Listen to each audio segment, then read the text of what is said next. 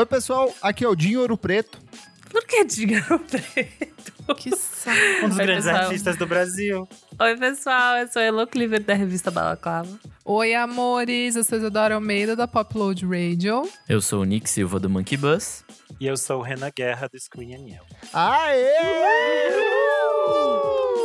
E no programa de hoje, cento e cinquenta discos essenciais da música brasileira. A gente vai celebrar o nosso número de cento e cinquenta edições, Ei! o nosso aniversário de três anos de podcast, Uau! gente! Uhul! O maior projeto da minha vida, hein? O que faz animação, Michel! E é isso, gente, um listão especial com discos brasileiros que a gente considera importantíssimos. Uma lista que a gente tá pesquisando aqui, ó, desde janeiro pra vocês. Ninguém deixou de última hora essa lista, então é isso, gente.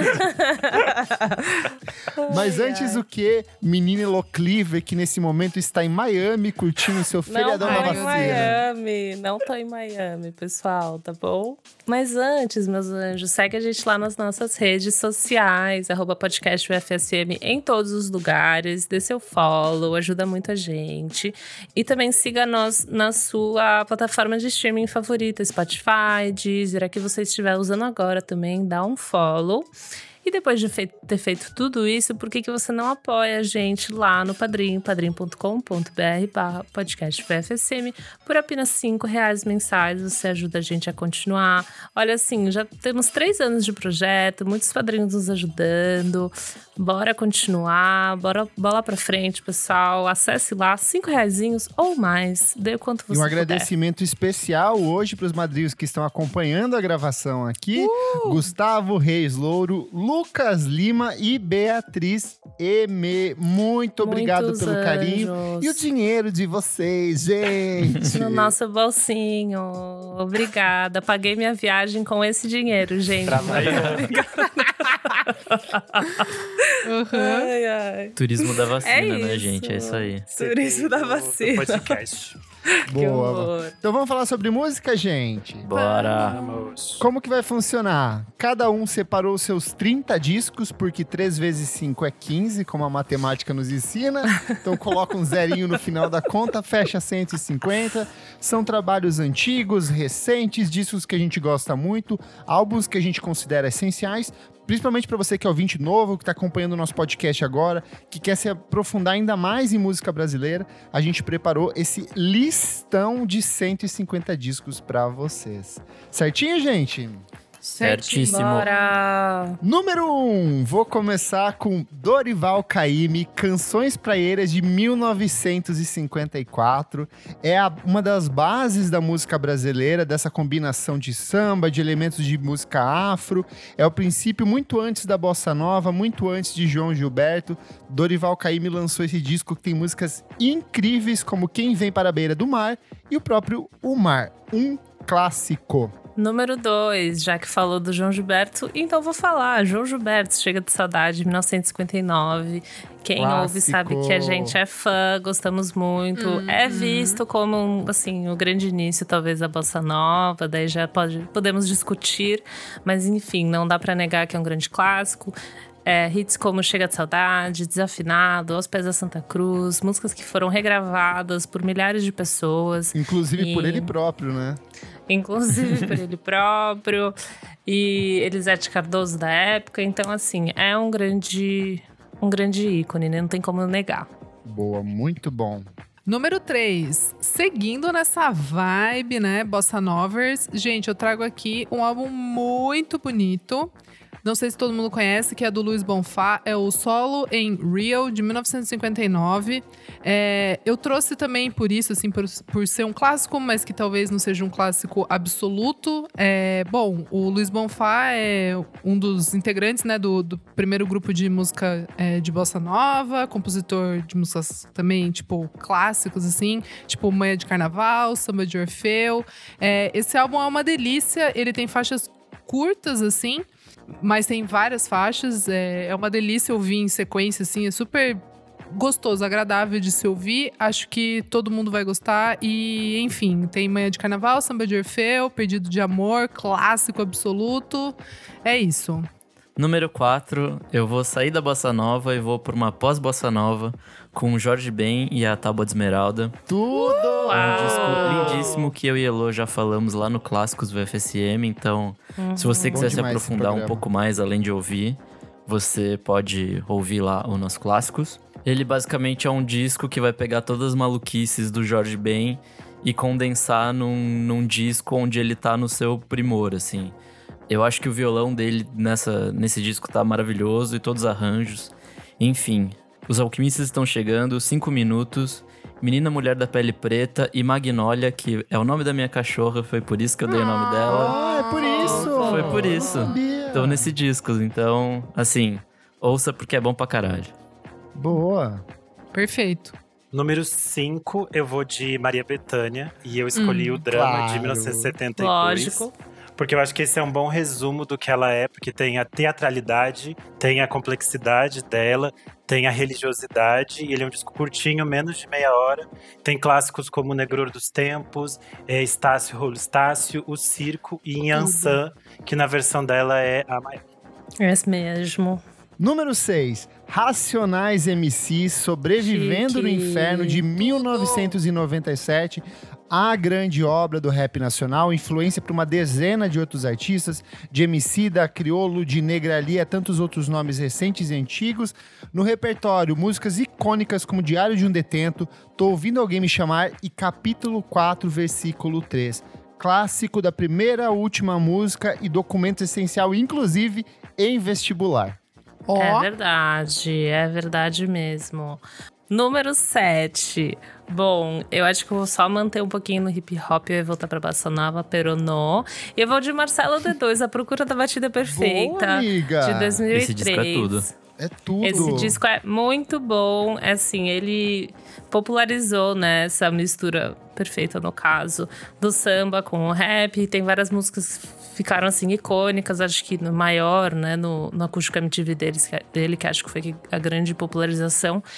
E, enfim, acho que é muito brasileiro. Ele é um artista muito, muito atual. E é muito gostoso voltar para ouvir esse disco. Eu acho que ele foi bem icônico, assim. Músicas como Vai Vendo, A Procura da Batida Perfeita e A Maldição do Samba. Pessoal, todo mundo conhece, todo mundo curte. Mas ele realmente é um disco muito bom. Número oito. Bom, vou pegar aqui o gancho que o Renanzito falou, né? Do é, Rolo Estácio. E eu vou com Luiz Melodia, Pérola Negra. Tudo. De mil novecentos e setenta e três. É o primeiro álbum do, do Luiz Melodia. É, bom, o Luiz Melodia antes ele tinha... É, ele ficou conhecido por escrever músicas, né? Pra... para artistas como a Gal Costa, Maria Bethânia, em setenta e um e setenta e dois. Daí, em setenta e três, ele lança esse primeiro álbum, que daí tem clássicos como A Pérola Negra, a versão dele, né, para Estácio, Rolo Estácio.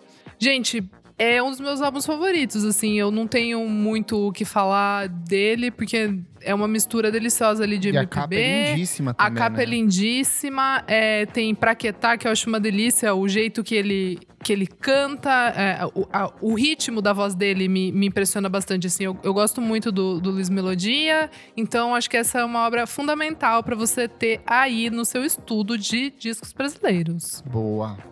Número nove, vamos com um, um clichêzinho aqui, né, Chico Buarque, Construção, é, eu acho que é um dos grandes clássicos e não é à toa. Essencial, né? Puta, esse disco, assim, é maravilhoso. Tem três das minhas músicas favoritas do Chico, acho que uma, na verdade, é uma, uma colaboração dele com o Vinícius, que é o Samba de Orly. Mas tem Construção e Cotidiano também, que são duas músicas pesadíssimas. Esse é um disco de setenta e um, então tem todo, toda a coisa de ser composto durante a ditadura e tal. Então é um disco essencialmente político e que, de alguma forma, passou na censura. Então é, é muito... Ele é muito gênio de ter feito isso passar, sabe? Então... É, e são letras realmente muito, sim, apontando o dedo mesmo. Então, é, é um disco muito foda, letras lindíssimas. E o contexto faz ele ser ainda mais foda. Uhum, sim. Boa. É, número dez, eu vou escolher Do Cox Até o Pescoço, da Elza Soares. Perfeito. Eu acho que o tem disco. toda uma... tem toda uma geração que conhece ela a partir da Mulher do Fim do Mundo, mas eu acho do Cox o que melhor resume ela, porque tem o samba, tem a conexão dela com os gêneros mais modernos e tem toda a questão de militância dela, de é, questões sociais que ela já apresenta de forma muito, muito forte nesse disco, e em faixas como A Carne, Haiti, e eu acho linda a versão dela de Dura na Queda. Ainda tem umas participações maravilhosas, como do Luiz Melodia, da Letícia Sabatella, do Chico Buarque, então é um descasso. Perfeito. Boa. Número onze, também versátil, Criolo, com Nó na Orelha, de Uou! dois mil e onze. É o disco da década passada, a gente elegeu aqui no nosso podcast, na nossa votação. E no repertório você encontra músicas como Não Existe Amor em S P, que é um trip hop deliciosíssimo. Bogotá, que é a base da, dessa M P B cirandeira de hoje em dia. E Subir os Dois Tiozinhos, que é um dos grandes raps dessa última década. Muito bom, gosta desse disco, vai para os outros trabalhos do Criolo, que também são excelentes. Número doze, eu vou de Ivan Lins, Modo Livre, de mil novecentos e setenta e quatro. Chique. Sou muito chique, né, meninas? Mas enfim, eu acho que ele às vezes é um nome que parece que é meio esquecido no churrasco, mas esse disco, ele é muito, muito lindo. É, é um disco que ele fala bastante sobre a ditadura, era uma virada dentro da carreira dele também, que ele estava trocando de gravadora, então tinha um ar meio de libertação por parte dele, além dessa, desse momento político. Tem vários hits como Abre Alas, que é uma música muito famosa, né? Mas sei lá, eu pessoalmente Somente às vezes esqueço do nome dele, do Ivan Lins. E também, deixa eu dizer, que é uma música que também foi sampleada pelo, pelo Marcelo D dois, né? Então é uma pessoa que acho que tá muito presente, assim, no nosso imaginário da música brasileira, mas acho que fica meio... passa meio batido, às vezes, eu sinto, pelo menos. Então, Modo Livre, de Total. setenta e quatro. Tudo. Bom, número treze, vamos lá, com um grande clássico que todo mundo aqui gosta muito, Transa, Caetano Veloso, mil novecentos e setenta e dois. You don't know me. Me, tum, dum. É, bom, sexto álbum, né, de estúdio do Caetano Veloso, foi gravado em setenta e um, lá em Londres, é, e lançado em setenta e dois. Daí tem aquela história que ele estava exilado em Londres, mas daí ele vem, consegue, acho que ficar um mês no Brasil pra assistir a missa. Aniversário de casamento dos pais. A missa. Dele, né? Isso. Isso, de casamento do, dos pais, daí, é, enfim. Daí ele acaba voltando e acaba é, gravando o álbum. É incrível, tem das melhores músicas, na minha humilde opinião, é, do Caetano. Ele, ele já disse em entrevista que nine out of ten é a melhor música dele em inglês, e eu acho que eu concordo. É, temos também You Don't Know Me, Triste Bahia. É, é, é surra de hits, assim, eu acho fundamental. Se você ainda não ouviu esse álbum... E tá, tem backing vocals da Gal Costa, esse álbum é Sim, e, e todo mundo que toca. Se você vai lá, dá, dá uma paradinha, vai ler a ficha completa, todo mundo que participou. É um álbum incrível. Número catorze, vamos de um disco mais recente, com Terno, Atrás Além. Oh. Um dos meus discos favoritos do Terno. E pra mim um dos melhores também do ano de dois mil e dezenove, então... É, eu Perfeito. Acho que teria, tinha que ter um, um, um disco do Terno aqui, então eu escolhi esse. E, puta, pra mim é, é o máximo que eles chegaram, assim, de fato.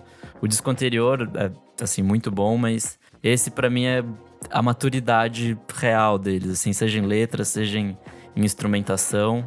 É, eu acho que eles tentam fugir um pouco dessa coisa do só de ficar nesse rockinho e vão pra explorar coisas a mais. Então, assim, disco maravilhosíssimo. Tem as faixas que eu mais gosto, Volta e Meia, Nada Tudo e Pegando Leve. São uhum. faixas absurdamente lindas.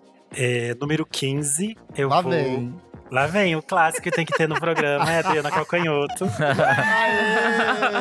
Eu escolhi Os Senhas, de mil novecentos e noventa e dois, porque tem clássicos como Esquadros, Mentiras, tem a versão dela para Milagres e Miséria. E eu acho que é um disco que é uma boa apresentação do que é Adriana Calcanhoto, o tipo de poética dela, a forma que ela, como ela constrói as canções. E eu acho que é também um dos... tem alguns dos maiores hits dela de rádio mesmo, assim, é quando ela fica muito popular e as pessoas acham muito normal cantar esses versos malucos que ela cria, e eu acho que é uma apresentação muito interessante desse universo. Boa. Boa. Número dezesseis, Os Mutantes. Os Mutantes, de mil novecentos e sessenta e oito, é a estreia desse trio maravilhoso, maior que Beatles, maior do que qualquer outro. Fold. Tem Panis et Circenses, tem Baby, tem Minha Menina. clássico absoluto da música psicodélica, o princípio da, da, da música tropicalista aqui no Brasil e abertura para uma série de outros artistas relacionados ao rock psicodélico. Até hoje, Bugarins é uma das bandas que ainda bebe muito dessa essência psicodélica dos Mutantes. Ouça! Número dezessete, vamos lá, eu vou de Gilberto Gil, Raça Humana, de mil novecentos e setenta e quatro. Aê, uh, seu fave dele, né? O meu fave, já falei aqui diversas vezes, esse disco ele é muito belíssimo, ele é muito divertido, porque ele é realmente um retrato assim, dos anos oitenta, como sempre o Gilberto Gil, ele traz pra si, né, as referências do que tá rolando, mas eu acho que ele suporta, assim, o teste do tempo, por causa das letras dele, e o jeito que o Gil, né, tipo, ele escreve, é, meio que aceitando todos os lados da vida, né? Coisas boas, coisas ruins, eu acho isso muito lindo. É, algumas músicas que me tocam muito é Rock do Segurança, que é uma farra, mas que ele fala, né, de tipo, preconceitos e racismos, assim, de uma maneira muito, muito real e cotidiana. Tempo Rei e a minha favorita também, O Grande Soco, que é A Mão da Limpeza. Acho é que é um disco boa. Muito essencial, assim, ainda mais quando se vive no Brasil, assim, acho que é um disco realmente essencial pra, pra se ouvir. Boa. É isso. Boa. Número dezoito, eu vou com um clássico delicioso pra dar uma dançada aqui, que é Robson Jorge e Lincoln Olivetti, com Robson Jorge e Lincoln Olivetti, de mil novecentos e oitenta e dois. É o único álbum, né, que é o encontro desses compositores e produtores. Eles trabalharam muito juntos em faixas de pessoas que vão de Xuxa, Lulu Santos, enfim, é, é bizarro, assim, se você pegar pra ver a lista de pessoas que eles trabalharam na época. Então, eu descobri esse álbum assistindo uma série que é a história do Lincoln Olivetti, que é o Mago do Pop, recomendo muito, acho que já falei aqui, é muito, muito legal essa série, pra você ver o tamanho, assim, do, do Lincoln Olivetti, o, o quanto é, ele foi envolvido em tudo que era arranjo de, de, tipo, de todas as músicas da década de oitenta, assim, é, é incrível. É, bom, mas esse álbum é, eu acho brilhante, porque ele é um encontro, assim, da, da sonoridade, tipo, brasileira, mas tem muito elemento de black music, do funk, é, é muito gostoso, realmente, pra você dançar, assim, é, você não fica parado, é, tem músicas como Ginga, A Grande Aleluia, é, Squash, então, gente, quem nunca ouviu, arrasta aí a, a mesa da sala, bota um play e dança, que é maravilhoso. Boa. Número dezenove, eu vou com Mão Bojó, Nada de Novo, disco Perfeito. De dois mil e quatro. Disco da vida esse. Nossa, assim, sempre colocam ele nesse pós-Mangue Beat, mas eu acho que é muito mais do que isso, assim, tipo... Eu acho que ele explora muita coisa, muita música eletrônica, principalmente nesse começo da banda, assim. Enfim, ele, ele soa como muita coisa, assim, é, é muita coisa junta, formando esse caldeirão cultural que, que é esse disco. Eu até hoje acho esse ainda o melhor deles. Pra mim é quando eles estavam mais criativos, assim, mais, tipo, na pira de fazer. É, aí disso vem músicas como Deixe-se Acreditar, A Missa e Faca. E Adelaide, uma cançãozaça de amor muito bonita também. É, eles têm muito essa coisa de, de fazer umas canções de amor meio é, Roberto Carlos, assim, no disco. Inclusive, esse disco é uma parceria com China, que já teve aqui no programa. Então, assim, é, se vocês ainda não ouviram, por favor, ouçam, porque esse é um puta disco. Boa. Número vinte, eu vou de Joyce, Passarinho Urbano, de mil novecentos e setenta e seis. Hum. A Joyce é uma compositora maravilhosa e ela tá presente na música brasileira desde o final ali da, da Bossa Nova. Até hoje em dia ela continua trabalhando e lançando discos. Só que esse disco não é um trabalho de compositora. Ela reuniu algumas canções de compositores que haviam sido censurados nessa época. Alguns deles estavam exilados, como era o caso do Chico Buarque naquele... naquele aquele momento, e ela reúne nesse que é um disco mais de samba, assim. E é muito interessante o tom que ela dá para essas canções. Tem faixas muito bonitas como Acorda Amor, Marcha da Quarta-feira de Cinzas, De Frente para o Crime. É interessante como ela adapta isso para a voz dela. É um álbum bem curtinho e muito bonito. Número vinte e um, você, jovem marofeiro que acendeu aquele basezinho agora ouvindo a gente, bota Céu Vagarosa, de dois mil e nove para tocar. Disco maravilhosíssimo, combina elementos de trip hop, dub, samba, M P B, rock psicodélico e trouxe algumas das melhores composições já produzidas pela Céu, como Cangote, Espaçonave e Nascente. É muito lindo e é uma passagem para essa parte mais madura da carreira da Céu, que segue nos anos dois mil e dez de um jeito ainda mais inventivo. Céu é tudo. tudo. Número vinte e dois. Vamos de Rita Lee, Rita Lee de mil novecentos e setenta e nove. Não podia faltar, né, amiga? Não podia faltar na minha lista, pessoal. Vamos falar a verdade. Uhum. A minha rainha, que agora tá no TikTok, graças a Deus. Enfim, ela... é, esse disco, é, ele... acho que é meio que o primeiro, assim, que ela ainda é bem roqueira, mas que ela brinca com algumas outras soluções, né, estéticas. Eu gosto muito disso. E também é um disco de virada na carreira dela. Pra quem lê o livro, você vê muito isso. Isso também. E tem grandes hits eternos, tipo Doce Vampiro, Mania de Você, que eu acho que foge um pouco daquela coisa tipo roqueirona que ela, que ela carregava anteriormente. Então é bem legal. Tem Corre Corre também, que é uma música que eu gosto muito. Acho que ela entra numa coisa meio farra, assim. E, enfim, ela é rainha, né, pessoal? Acho que é isso. Número vinte e três, eu vou trazer aqui um dos mais recentes ali, né? É Seu Jorge com América Brasil, o disco de dois mil e sete. Seu Jorge já tava gigante, mas Tudo. aí com esse álbum, meu Deus, não, não tocava outra coisa.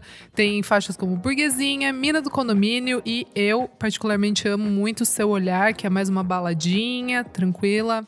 Acho muito legal esse, esse álbum, né? O jeito que, como ele mistura o samba rock. É, eu gosto muito da, da voz do Seu Jorge, acho ainda uma das mais bonitas, assim, do, do Brasil, de verdade.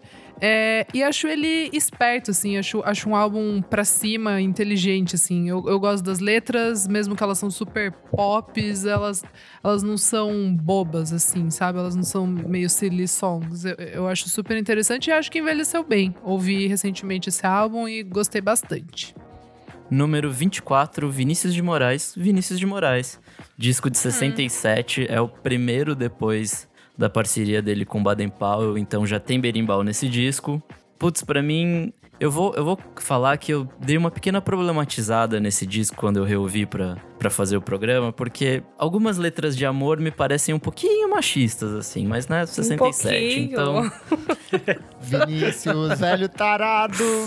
Nossa, um tem tempo, umas coisas, né, assim que eu falo, putz, ele é muito. Ai, cara. Mas é, assim, são letras bonitas ainda assim. É, Berimbau, Samba da Bênção e Minha Namorada são letras lindíssimas que, apesar de, dessas coisas, né, meio anacrônicas pra hoje em dia, é, ainda assim são letras belíssimas. E continua toda aquela coisa da... da bossa nova ali, ainda em sessenta e sete, né? Ele já tava explorando outras coisas, como os afro-sambas, que, que vão, vão rolar ali um ano anterior, mas esse disco é muito lindo, os arranjos são esplêndidos, assim. É mesmo. Número vinte e cinco, vem mais um dos clássicos do Renan, ah, é Vitor Ramil com o Tambong, é um disco de dois mil. Ele foi gravado na Argentina, com produção do Pedro Aznar, então, e ele foi brasileiro. lançado... E ele foi lançado tanto em espanhol quanto em português. E ele tem participação do Chico César, do Lenine, do Egberto Gismonti. E ele é um disco que define bem essa, o tipo de composição do Vitor Ramil, a estética do frio, que é uma das defesas dele. E várias dessas faixas foram depois regravadas por outros artistas, como Milton Nascimento, Ney Mato Grosso. Então eu acho que é uma boa carta de apresentação para o universo do Vitor. Boa. Boa. Número vinte e seis, Baden Powell, Vinícius de Moraes, os afro-sambas, já hum. que o Nick puxou ali o Vinícius de Moraes. Esse disco é hora de absurdo. Falar desse trabalho que é muito mais uma pesquisa do que um disco, é uma combinação de cantos afro, de estudos de ritmo, de religiosidade. No repertório você tem algumas das músicas mais icônicas e regravadas da história da música brasileira, como Canto de Ossanha, Tristeza de Solidão e Canto de Iemanjá. É um disco muito bonito, muito atmosférico, muito climático, e dentro dele você vai vendo que vai ter, tem toda uma, uma estrutura meio ritualística. Então é um, é um dos trabalhos que você, quanto mais ouve, você mais se apaixona por ele, assim, é essencial para a música brasileira. Boa! Número vinte e sete... Vou voltar aqui para um clássico, vou trazer só mais um aqui do Chico Buarque, que eu acho que é legal de comentar, o primeiro disco dele, Chico Buarque de Holanda, de mil novecentos e sessenta e seis. Eu acho que ele é um disco, enfim, ele traz uma bossa nova, mas ele é um pouco mais além disso, ele traz as letras do Chico, ele traz, tipo, uma brincadeira e um carnaval, que eu acho que é bem interessante de ver, tipo uma folia, que eu gosto bastante. Tem músicas como Tem Mais Samba, A Rita, Sonho de um Carnaval, e é aquele disco icônico da capa que ele tá sorrindo e depois ele tá putaço, assim, o grande meme. Então acho que vale comentar, é um disco muito bom, é um disco muito icônico, e músicas muito curtinhas que são, assim, grandes símbolos, assim, é muito gostoso de ouvir. Número vinte e oito, eu vou com este, que é um grande clássico aqui dentro da minha casa, o Falso Brilhante, da maravilhosa Elis Regina, Ei, de mil novecentos e setenta e seis. Mãe da, Mãe da Isadora mandou um beijo aí, velho. Gente, Dona Anne foi no show, foi no show, no Rio de Janeiro, desse, desse álbum. Enfim, icônico realmente aqui em casa, ouvi muito na vitrola. É, é o décimo quarto álbum dela. Já começa com Como Nossos Pais, que é tipo assim... Uou, né? É daqueles começos de álbuns incríveis, né? Composição do Belchior. Aí depois vem com Velha Roupa Colorida, que é do Belchior também. É...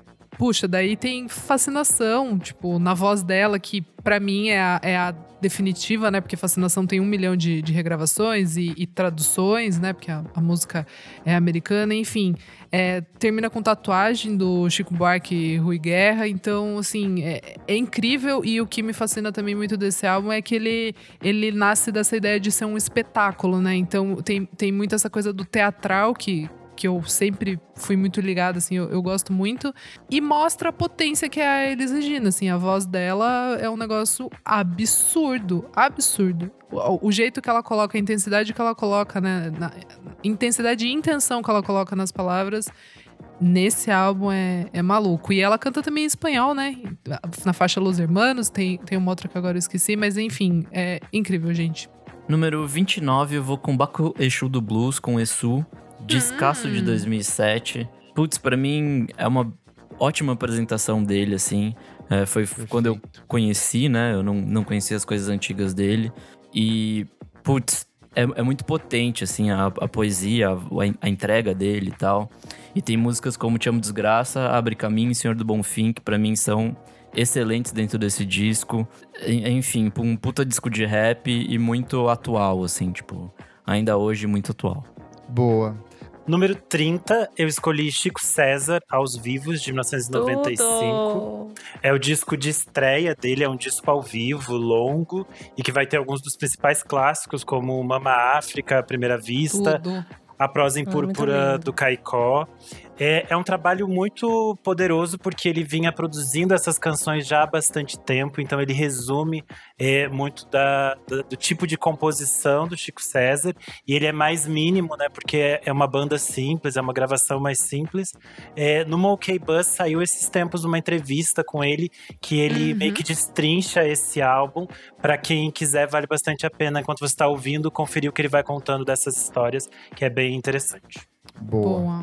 Número trinta e um, Marisa Monte, Verde Anil, ah, Cor de Rosa e chique. Carvão. Um dos discos uh. que eu mais ouvi na minha vida. Um disco que ela transportou muito bem pro repertório ao vivo dela, até hoje, inclusive. Um disco que é, tem produção do Arthur Lins, tem uma mistura de ritmos incrível. Tem versão pra Pale Blue Eyes, que era eternizada pelo The Velvet Underground, e ela rouba pra ela de um jeito muito particular. No repertório, preciosidades como Segue o Seco, Maria de Verdade e Enquanto Isso, que tem participação da Laurie Anderson. Eu Podre sou apaixonado gente. Por esse Repiei. Disco. Eu vou Repiei. Confessar aqui que eu ouvi esse disco esses dias e é um puta disco. Puta merda. Aê! Aê! Momentos, momentos. Terceiro Demorou, ano! Mas bem, porra, a três pensa, anos senhor. De podcast insistindo! Amém, caralho, valeu esse programa, acabou! Valeu, fechou. Valeu um muito. Beijo! Beijo do gordo! Ai, caralho, Lick. Você fez a gente sofrer tudo isso, cara. Pelo tudo isso, Deus. Mas foi bom. Foi uma subida épica, entendeu? Foi. Escalou, escalou. Escalou, escalou bem. Eu só falei porque é episódio especial, senão ia ficar... Guardar mais segredo. Ai, que filha da mãe.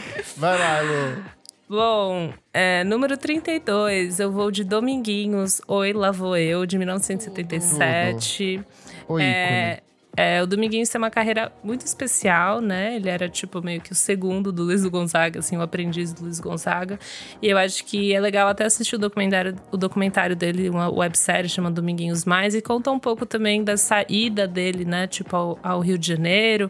E ele fica amigo de uma galerona, ele toca com o Gilberto Gil, toca com a Gal Costa. E eu acho que esse, esse disco é muito interessante, onde você começa a ver essas mesclas, assim, né? De uma música um pouco mais popular, uma música de guitarra, e a maneira que ele traz a sanfona pra dentro disso. Tem muitas músicas famosas, assim, grandes, como Eu Vou de Banda, A Rebol, que é uma música muito legal também, O Que Aconteceu Menina. Acho que é um trabalho muito especial, e ele é uma pessoa, tipo, é, muito especial, assim, dentro do mundo da música, assim. Então acho legal seguir.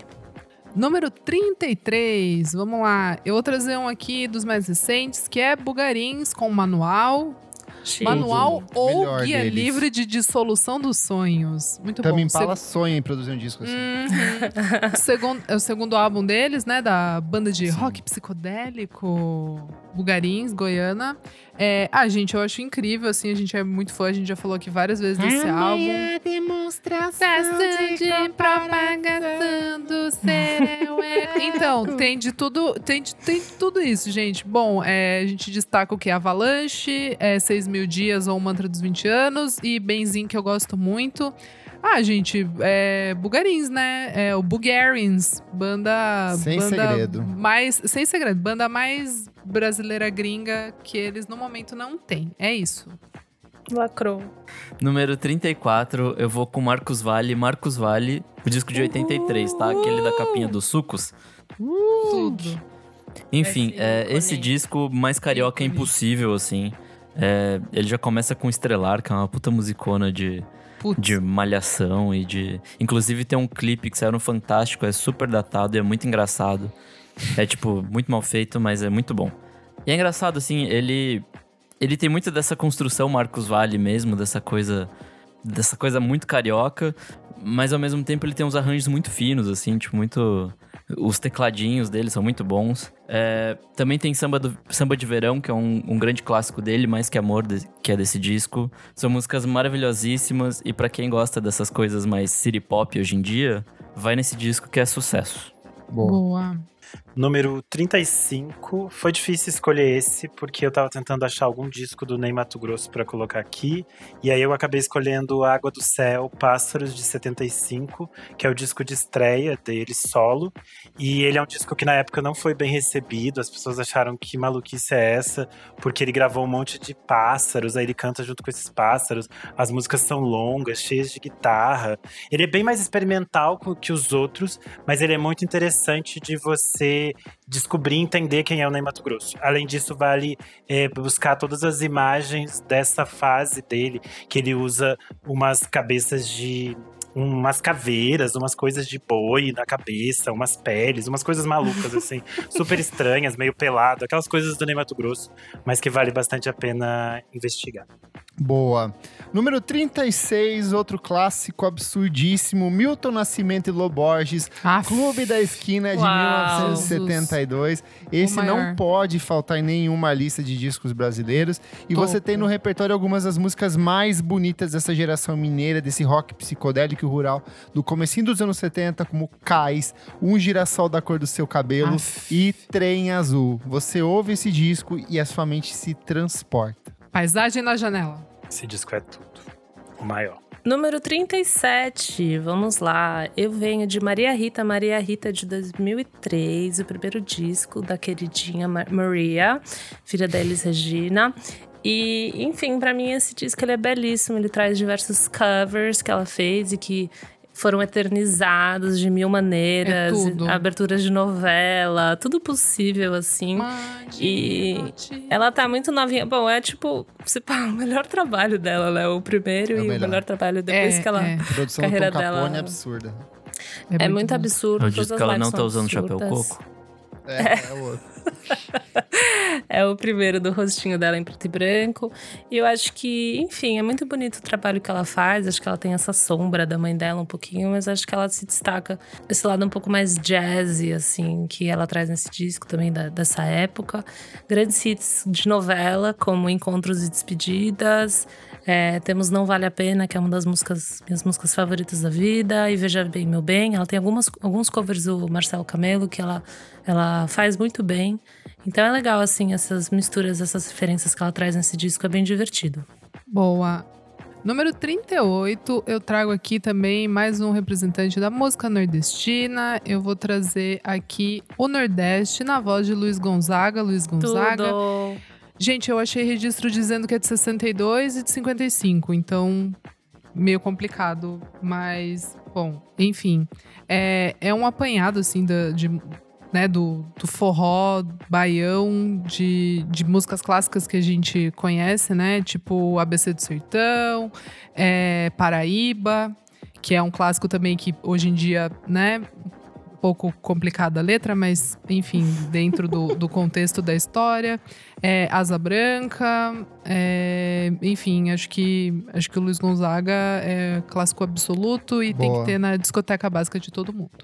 Número trinta e nove, como a Isa já tinha falado de Elis Regina e de Como Nossos Pais, eu vou de Belchior com Alucinação. Descasso de setenta e seis, também eu e Kleber já fizemos um... Um clássico, Clássicos. Então se você quiser se aprofundar um pouquinho mais, vai, vai lá que é sucesso. Esse disco ainda tem A Palo Seco e Apenas um Rapaz Latino-Americano, um grande clássico dele. É, é um disco perfeito, assim, a, a poesia muito lindo. É, é perfeitíssima, os arranjos são muito bons, a ordem é muito boa. Enfim, é, um, é o Belchior em, em sua máxima potência, eu acho, assim. Nos outros discos eu, eu não consigo... ouvi tanto, mas esse é um disco perfeitaço. Boa. Número quarenta. Como o Kleber já tinha escolhido o Clube da Esquina, eu trago Gerais, do Milton Nascimento. Ai, esse você Tudo. Me roubou muito. Porque esse disco é talvez uma das coisas mais belas e delicadas que o Milton Nascimento fez. A voz dele tá absurda de Absurdo. linda. E tem umas composições... incríveis, como Fazenda, O Cio da Terra, a versão Nossa, de Volver à Luz dezessete. Arrepia! É tudo Nossa. muito maravilhoso, assim, é um, é um puta descasso pra você ouvir e descobrir as histórias por trás de cada canção, assim. Eu acho que é um resumo muito bonito do que é o Milton Nascimento. Putz, perfeito. Número quarenta e um, não pode faltar, um disco que moldou minha adolescência, moldou a adolescência de muita gente. Tem uma geração de público chatíssimo, mas é essencial. Los Hermanos Ventura dois mil e três. Tudo! Tudo! Eles têm uma discografia lindíssima. O Bloco Deu Sozinho é essencial também. O quatro é muito bonito, mas nesse disco você tem O Último Romance, O Vencedor, De Onde Vem a Calma. É o disco que tem a melhor dinâmica entre o Marcelo Camelo e o Rodrigo Amarante. Então é um trabalho Nossa. muito bonito, um ponto de equilíbrio, um retorno ao pop, só que ainda preservando um pouco daquele aspecto experimental do disco anterior. Número quarenta e dois, já que estamos falando de discos que mudaram a adolescência, eu vou trazer mais uma vez, em mais um episódio, Racionais M Cs, como Nada Como Um Dia Após Outro Dia. O Kleber já trouxe Sobrevivendo ao Inferno, que também é, enfim, icônico, mas pontuando também esse próximo disco que a gente até fez um, eu fiz um clássicos com a Thaís Regina para conversar um pouco mais, e ele realmente é, assim, um soco. É muito interessante é, esse ponto de vista deles depois do Sobrevivendo, que já é um disco, como o Kleber falou, maravilhoso, que foi pra faculdade, né? Enfim, tipo, muita gente ouviu. E o, o Nada Como Um Dia, ele, eles vêm de um ponto de vista onde eles já são grandes, já são reconhecidos, né? E meio que entendendo a vida, entendendo o espaço deles na cidade a partir disso. Então é muito poderoso, é muito lindo. E, enfim, hits, hits, hits, como Nego Drama, Crime Vai, Crime Vem, Da Ponte Pra Cá.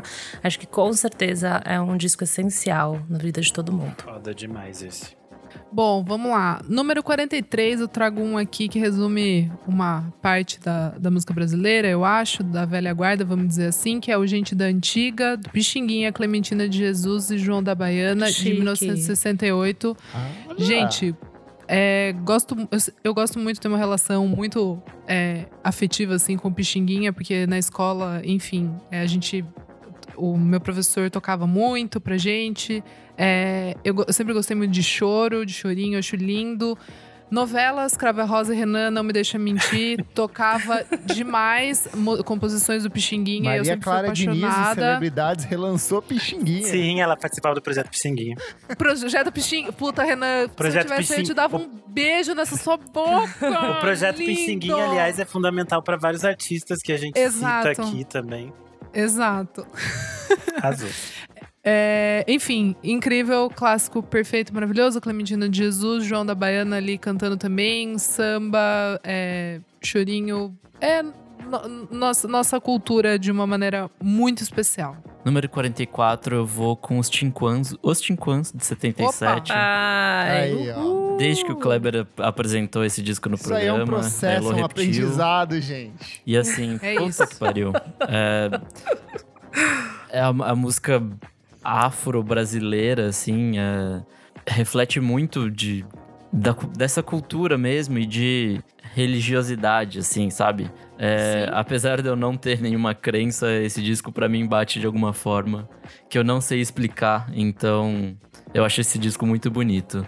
Meus destaques são Cordeiro de Nanã, Atabaque Chora e Lamento às Águas. Boa! Número quarenta e cinco, Mundinho Cantoras Doidas do Renan. Vem Tetê Espíndola com Pássaros Uau! Na Garganta. A voz dela está em níveis altíssimos. É um álbum que conecta bem essas coisas que ela traz do Mato Grosso com o que ela estava experienciando em São Paulo, com Arrigo Barnabé, música tonal, todas essas coisas mais experimentais. É, eu destaco Cunhataiporã, Cuiabá e a música título Pássaros na Garganta. E para quem quiser saber um pouco mais sobre esse disco, vale ver o som do vinil do Charles Gavan com ela. Se eu não me engano, tem no YouTube, é fácil de achar. Ela conta várias histórias bem legais sobre o disco. Boa. Número quarenta e seis, Roberto Carlos, O Inimitável, de mil novecentos e sessenta e oito. Nessa época, a, o que não faltava eram artistas tentando imitar o sucesso do Roberto Carlos, estilo de cantar, o jeito de compor, muitos fazendo muito sucesso. E aí o Roberto Carlos, mais uma vez, se une ao Erasmo e volta com esse disco que é um... Uma, praticamente uma coletânea de hits. Algumas das canções românticas mais bonitas de todos os tempos da música brasileira estão dentro dele, como Eu Te Amo, Eu Te Amo, Eu Te Amo, e As Canções Que Você Fez Pra Mim, que depois vão ser resgatadas pela Tudo. Maria Bethânia num trabalho excepcional também. Tudo! Número quarenta e sete, vou com um disco um pouco mais recente, outro que a gente não... Eu não paro de falar, que é Luiz Luna, Um Corpo no Mundo, de dois mil e dezessete. Seu disco, né, amiga? Ah, é o meu disco, eu, não, eu ouço até hoje, pessoal. Não paro de ouvir, é ridículo, mas assim, é o que aconteceu, tá bom? E ele é um grande abraço, assim, ele te acolhe, ele canta com você, você canta com ele, é muito gostoso. Eu acho que a Ludia, ela traz essa, esse ponto de vista feminino, uma mulher negra, é, nesse espaço, né, tipo... Só de ver a presença dela em vários festivais que a gente, que a gente ia, não vai mais, era muito especial e era muito acolhedor, assim. Então, acho que o disco, ele traz muito isso. E é, acho que também por isso que eu ouvi tanto ele nessa pandemia. Então, grandes músicas como Asas, Acalanto, que ela até, é, enfim, já apresentou em diversos, diversas lives internacionais, porque ela é chiquérrima. E Acabou, acho que também é uma música que é muito especial. Então, gente, vale ouvir, não deixe de fora. Boa. Número quarenta e oito, eu vou com Banda Black Hill, Maria Fumaça, mil novecentos e setenta e sete. Bom pra caralho. Esse Classical. Também arrasta aí, se tiver os móveis pra dançar. Álbum de estreia da Banda Black Hill, uma tocava delícia. Na abertura da Ana Maria Braga, uma época, lembra? Gente, uma das eu não tocava? Tocava numa das bases da, de busca não de fundo, lembro. Se eu não me engano. Nossa, perfeito. É, enfim, uma delícia de, de álbum que mistura soul, funk, jazz, samba, música instrumental. É, divertidíssimo, assim, super gostoso mesmo pra dançar. mister Funk Samba, putz, incrível. Maria Fumaça, Casa Forte, recomendo o álbum todo, gente. Esse é pra dançar, realmente clássico.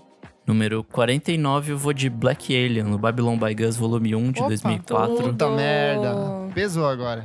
Esse, eu acho que, na verdade, nem é meu disco favorito dele, mas esse é um grande clássico, então ele tem que estar tá aqui. É, grande exemplar do, do rap brasileiro, principalmente rap carioca, né? É, eu acho muito bom o jeito que ele te transporta pras músicas. Ele é tipo um cronista, né? Ele te leva junto, né, das histórias e tal. É, e como destaque eu coloco Como Eu Te Quero, um extra punk e um extra funk, e primeiro de dezembro. Pra mim são os grandes, os pontos altos desse disco. Número cinquenta. Aê! Uh! Uh! A gente vai de Fafá de Belém, Tamba Tajá, de mil novecentos e setenta e seis. É o primeiro disco da Fafá.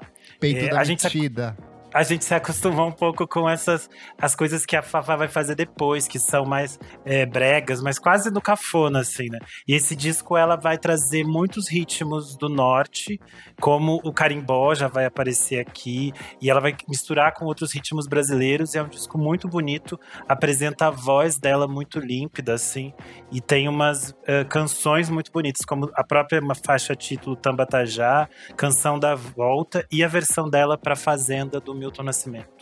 Boa. Número cinquenta e um, uma boa ideia. Tulipa Ruiz com Efêmera, de dois mil e dez. Oh, esse. Eu disse que eu sei que todo mundo aqui ouviu, esse gosta sim. bastante. E é engraçado que é o primeiro álbum de estúdio dela, mas ele já é um disco que nasce muito maduro e que acabaria orientando uma sequência de outras artistas que viriam surgir ali nos anos dez. No repertório você encontra uma das minhas músicas favoritas dela, que é Às Vezes, que é, na verdade, é uma composição eu do amo. pai dela. Eu sou apaixonado por essa música, mas você ainda tem Efêmera e Só Eu Sei Dançar Com Você. Ah, tudo, meu Deus! Tudo, tudo de bom tá dentro desse disco. Esses Saudades. dias eu tava revendo os vídeos dela do La Blogotec, ela andando ah, por São Paulo. É perfeito, procurem, Gatilho. gente. Lindo demais. Uhum. Boa. Número cinquenta e dois. Vamos lá, vou voltar aqui num artista que é o Jorge Ben. Vou trazer dessa vez o Samba Esquema Uou! Novo, de sessenta e três. Acho que é um disco muito especial, considerando que ele foi lançado em sessenta e três, assim, pro... Pra, sei lá, pro, pra maturidade que ele já traz nesse samba, né? nessa, nessa bossa nova. É, eu acho muito, muito incrível. Tem Mais Que Nada, que é tipo uma das músicas mais, sei lá, conhecidas, tocadas do mundo, né? Tipo, é um ícone, assim, Balança Pena, Sim. Chove Chuva, que vai perdurar ainda, né? Então, eu acho que... Outra estreia que já nasce muito madura, né? Muito, muito madura. Eu, eu me impressiono muito pensando que o Chega de Saudade foi lançado em cinquenta e nove, daí, daí em sessenta e três ele já tem com esse disco. Eu sempre fico um pouco em choque, assim. Então, depois ele vai fazer as doideiras dele, mas ele, como um artista de samba, de, enfim, um, um musicista mesmo, uma pessoa que toca violão, eu acho que é muito, é muito impressionante toda a maturidade, toda a desenvoltura, assim, que ele já traz tão cedo. Então, Samba Esquema Novo, de sessenta e três. Número cinquenta e três, eu vou com Wilson Simonal, com Alegria, Alegria, volume dois. Uh. Ou Quem Não Tem Swing Morre Com a Boca Cheia de Formiga. E a capa é perfeita. Bom, é, nesse álbum temos clássicos como Nem Vem Que Não Tem, Zazueira, Samarina, que é uma das minhas músicas favoritas da vida, assim, acho incrível. Eu coloquei esse álbum pra ouvir, assim, pra você... limpar a casa, e ele vai muito, muitíssimo bem. É, tem aquela coisa da, das canções, mas tem também uma coisa de um pouco de samba rock, mas tem tchá-tchá-tchá ali. É, é muito gostoso, um pouco de bossa nova. É uma mistura bem gostosa, e Simonal deve ser sempre lembrado. Número cinquenta e quatro, eu vou de Gal Costa, Gal Costa, de hum. sessenta e nove. É o disco de estreia dela. É considerado o disco que fecha a Tropicália ali. Então tem todas essas doideiras de Tropicália mesmo. E tem um pouco de rock, um pouco de... de todas essas coisas que estavam rolando ali em sessenta e nove. É um disco, pra mim, bastante experimental até, assim. É, as primeiras coisas dela que foram gravadas com Caetano e tal, acho que eram mais, muito mais comedidas, né? E aí esse, esse disco tem Que Pena, Ela Não Gosta Mais de Mim, Baby... e Vou Recomeçar, que é uma música que eu adoro. Número cinquenta e cinco, eu vou de Marina Lima, com o disco de mesmo uh. nome, de mil novecentos e noventa e um. Ela fez coisas muito lindas nos anos oitenta, mas eu acho esse aqui, assim, a, a perfeição pop, porque tem faixas como Criança, Acontecimentos, Não Sei Dançar. Ele tem toda uma estética, assim, com cara dos anos noventa, fala desse início dos anos noventa, mas é muito atemporal, muito gostoso de ouvir. E além disso, ela tá surrealmente linda no, na capa e no encarte desse disco. A mulher está um luxo, é isso. Número cinquenta e seis, Novos Baianos, Acabou Chorar, aê, de mil novecentos e setenta e dois. Eleito pela Rolling Stone Brasil como o disco mais importante da música brasileira de todos os tempos. E no repertório você encontra clássicos absolutos como Mistérios do Planeta, A Menina Dança e a própria Acabou Chorar, que é um jeito novo de interpretar a bossa nova, com uma pegada um pouco mais voltada para o rock. Tem participação do João Gilberto. O João Gilberto foi o mentor espiritual e artístico desse disco. Uma doideira hippie sem igual.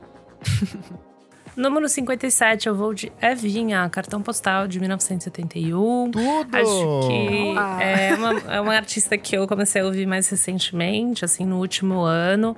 Mas que eu me impressionei muito, não só com a voz dela, que é, assim, estrondosa, maravilhosa. Mas nesse disco, ele é tipo um compilation de várias vibes, assim. Eu achei isso muito interessante. Pra setenta e um, tem várias músicas que parecem ser até um pouco datadas, assim. De uma coisa meio dos anos... sessenta, sei lá, um rock mais antigo, mas aí também tem outros momentos que é uma coisa meio psicodélica. Então eu acho que é muito interessante o jeito que ela navega em tudo isso. E depois você vai ler, né, que é tipo um fruto dessas experiências, desses festivais, que eram vários tipos musicais rolando nessa... Nesse, nesse período do, do começo dos anos setenta, final dos anos sessenta. Então, é muito legal ver esse disco nesse olhar, assim, um pouco mais político, ou entendendo a época que ele foi feito. É, grandes hits. O maior hit, assim, a primeira música do disco, que é Que Bandeira, que realmente acho que talvez é a música mais conhecida, a mais divertida. Mas tem Cartão Postal e também Espera Pra Ver, que é uma música lindíssima. Número cinquenta e oito, eu vou com Olodum, Egito, Madagascar, que é o álbum tudo, de estreia tudo. de mil novecentos e oitenta e sete. Capa ca... icônica. Capa perfeita. O álbum é incrível. As letras são um soco na cara. Tem de, sei lá, de Che Guevara até faraós no Egito. Então, assim, é uma perfeição. É, é o álbum que, né, vai... dizer realmente quem é o Olodum, como, como ritmicamente, como eles funcionam. Começa como um bloco carnavalesco, mas depois, né, vira esse grupo cultural, uma instituição da, da nossa música. E tem, começa como Madagascar, Olodum, maravilhosa. Salvador, Não Inerte, barra Ladeira do Pelô, incrível. E temos ela, Faraó de Divindade do Egito, a música mais sem nexo perfeita da música brasileira, que eu amo. É isso. Viu só, gente? Axé com política, viu, Ivete Sangalo? Beijo, velho. Beijo. Ô, mas a Veveta faz vários covers, hein? Eu conheço muita coisa de Olodum por causa da Veveta. Um beijo, é, Veveta. Número cinquenta e nove, eu vou com Erasmo Carlos, Carlos Erasmo, de setenta e um. Perfeito! Todo, é aquele maior disquinho homem, que ele tá igual o Crocodilo Dundee na capa, com o chapéuzinho.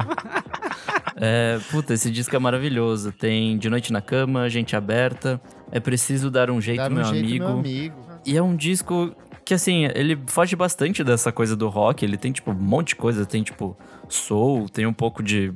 até tropicalia ali.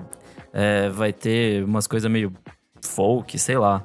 Tem, tipo, muita coisa misturada nessa música. E ele, nesse disco, ele tá com umas letras lindíssimas, assim. Eu geralmente não acompanho tanto a, a carreira do, do Erasmo, mas esse disco, puta que pariu, é muito bom. Bom demais. Boa. Número sessenta, Fernanda Abreu, Isla Radical Dance Disco Club, uh! de mil novecentos e noventa.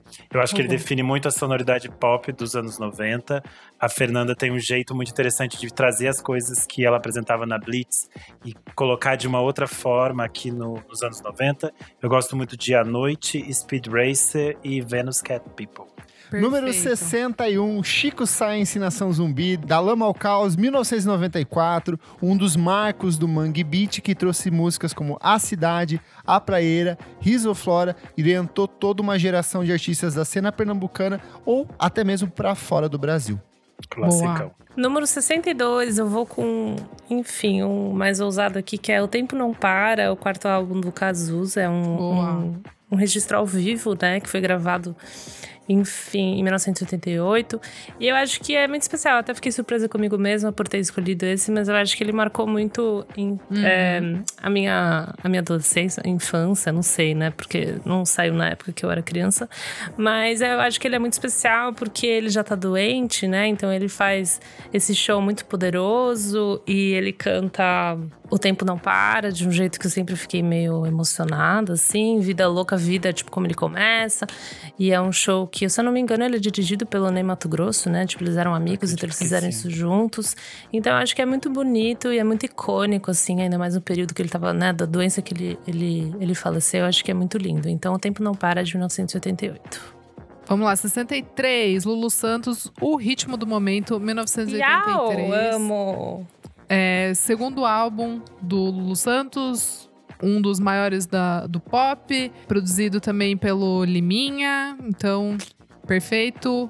Tem clássicos como Adivinha o Quê, Um Certo Alguém, como uma onda zen surfismo, perfeito. Hum. sessenta e quatro, eu vou com De Melo, De Melo, de setenta e cinco. Tudo! Tudo! Pra quem pensa que o funk eu sou brasileiro tem só Tim Maia, não, não tem. Boa. De Melo é um grande cara, esse disco é maravilhoso. E os meus destaques são Quilariô, Malida e A Vida em Seus Métodos Descalma.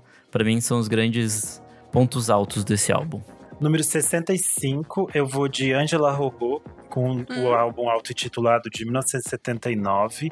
É o maior álbum de fossa que existe nesse Brasil. Quando é você tá louca, perfeito, descabelada, querendo tacar as roupas sapatona de alguém pela janela, sapatona apaixonada, andando pelos bares e pelos motéis. Aí você escuta Gota de Sangue, Amor Meu Grande Amor, Balada da Arrasada, pega um iscão e vai.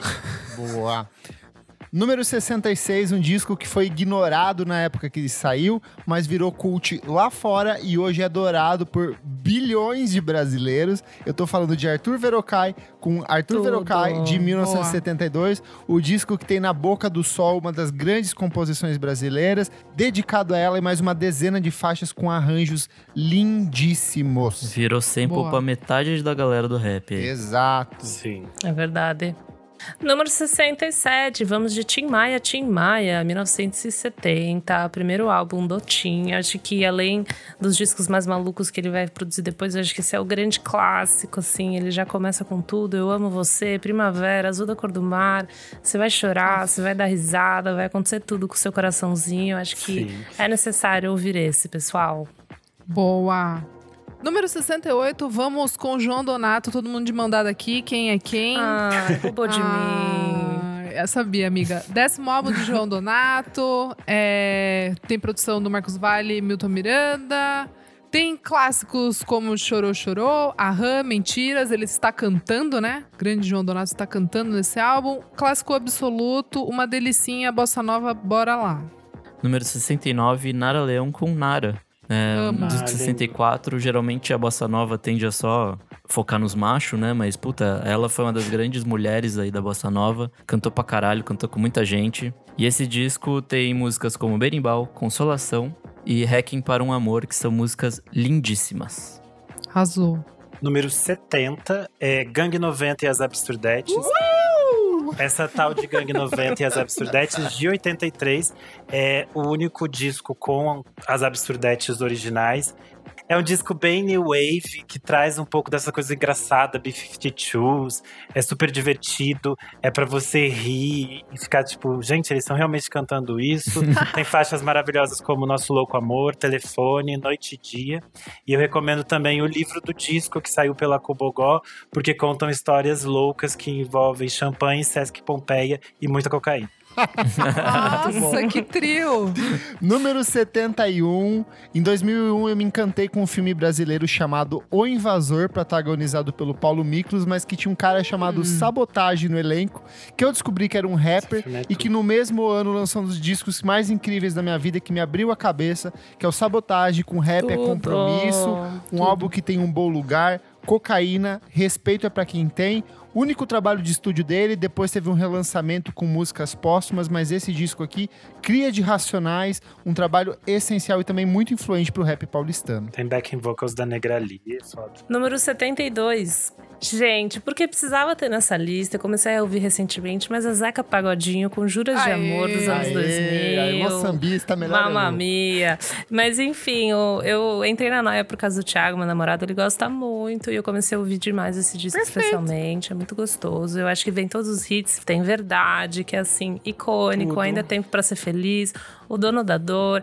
Eu acho que ele é um retrato muito bom, né? Tipo, dos anos dois mil, do churras, da vida boa. Tipo assim, um sentimento de otimismo, né, menina? Um sentimento então, assim, que a gente quer de volta. Que a gente quer de volta. Vamos ouvir. Exatamente. Todo mundo.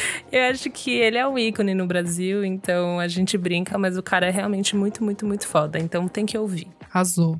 Número setenta e três, o quê? Cansei de Ser Sexy, C S S dois mil e cinco. Uhul. Uhul. Todo mundo aqui mandando um biridinho aqui. É álbum de estreia. Uhul. Álbum de estreia desta banda perfeita paulistana. É, o quê? Reinventar, reinventaram a música brasileira. Tiraram a música brasileira ali do... do mesmo do lugar. Saco, do saco. Do armário. Por que choras, Caetano Veloso? Uhum. Tocaram no Glastonbury, tocaram em todos os lugares, sub-pop, é, curtiram a vida adoidado, marcaram seu nome na, na música brasileira, mesmo depois de todas as tretas, e no Céu Tem Pão. E vamos lá, a gente destaca aqui o que? A gente destaca Alalá, Let's Make Love and Listen Death From Above e... Music Is My Hot Hot Sex, pra eu cantar depois super afim com Elô, quando acabar a pandemia. Um e beijo. Bora! Pro número setenta e quatro, eu vou pro total oposto do que a Isa acabou de falar. Eu vou com Cícero, Canções de Apartamento. Olha! Um disco uau. tristíssimo, lançado em dois mil e onze. Tristíssimo. Recentemente também ganhou Entra um Clássicos do F S M. Então, assim, pode ouvir lá se quiser aprofundar mais. Tem músicas como Pelo Interfone, Ensaio Sobre Ela e Vagalumes Cegos, que são lindíssimas desse compositor carioca meu que amigo, manda muito bem. Meu amigo! Número setenta e cinco, eu vou de Claridade, da Clara Nunes, de mil novecentos e setenta e cinco. Hum, uau. É, esse disco tem O Mar Serenou, Juízo Final, A Deusa dos Orixás. É, eu acho que é um disco que é, traz bastante dessa, desse universo que ela estava adentrando do samba e que ela ainda vai expandir nos discos posteriores. Ela é uma artista genial, uma das artistas é, que... pop, assim, gigantescas no Brasil, da virada dos anos setenta para os oitenta, ela vendeu milhões de discos, ela é uma figura muito interessante que eu acho que vale a pena ouvir os discos, procurar a história dela, ver todas as apresentações que ela fez em outros países e entender o tamanho dessa mulher. Número setenta e seis, discaço essencial de metal brasileiro, se não for o melhor disco de heavy metal brasileiro, eu tô falando de Sepultura com o Roots, de mil novecentos e noventa e seis, isso é treta. Disco incrível que faz um Um casamento perfeito entre o metal e a música brasileira, a percussão brasileira, tem participação do Carlinhos Brown e traz algumas das melhores músicas da década de noventa, como Roots, Bloody Roots e Rata Matá, que é uma das poucas músicas do Sepultura cantadas em português. Ouça é um e seja doido. Metaleira como eu, com minha botinha. Tudo de bom. Número setenta e sete, eu vou ser um pouco maluca aqui. Eu vou vir com Rancores. Ai, que louquinha. So crazy. De dois mil e oito, I'm so crazy. Serelepe é... roqueira. I love her.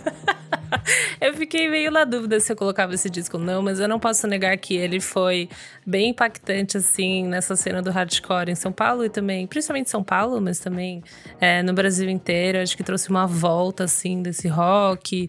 Uhum. Tipo, então acho que foi muito interessante é, ver isso e também ver, né, as consequências desse disco. A galera ainda gosta muito desse disco especi- especificamente, né? Tipo, parou no tempo, assim. Então, é, é um trabalho muito legal. Acho que vale ouvir. Respeito é a Lei, Escada Cronia, Quarto Escuro. É um hardcorezinho, uau! Mas as letras são divertidas, são legais. Acho que vale a pena, vale a pena dar um look. Boa. Boa.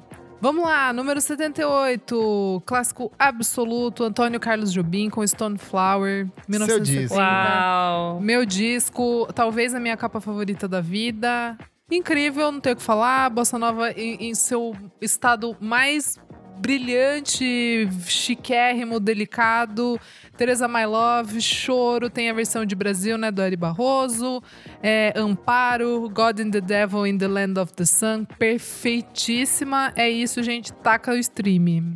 setenta e nove, Ana Frango Elétrico, Elétrico e Chicken Heart, de dois mil e dezenove. Ai, esse disco linda. É muito maravilhoso. Lá vai o Kleber. É um dos grandes clássicos modernos, lançado há apenas dois anos, mas eu já considero um disco que vai perdurar aí na, na música brasileira.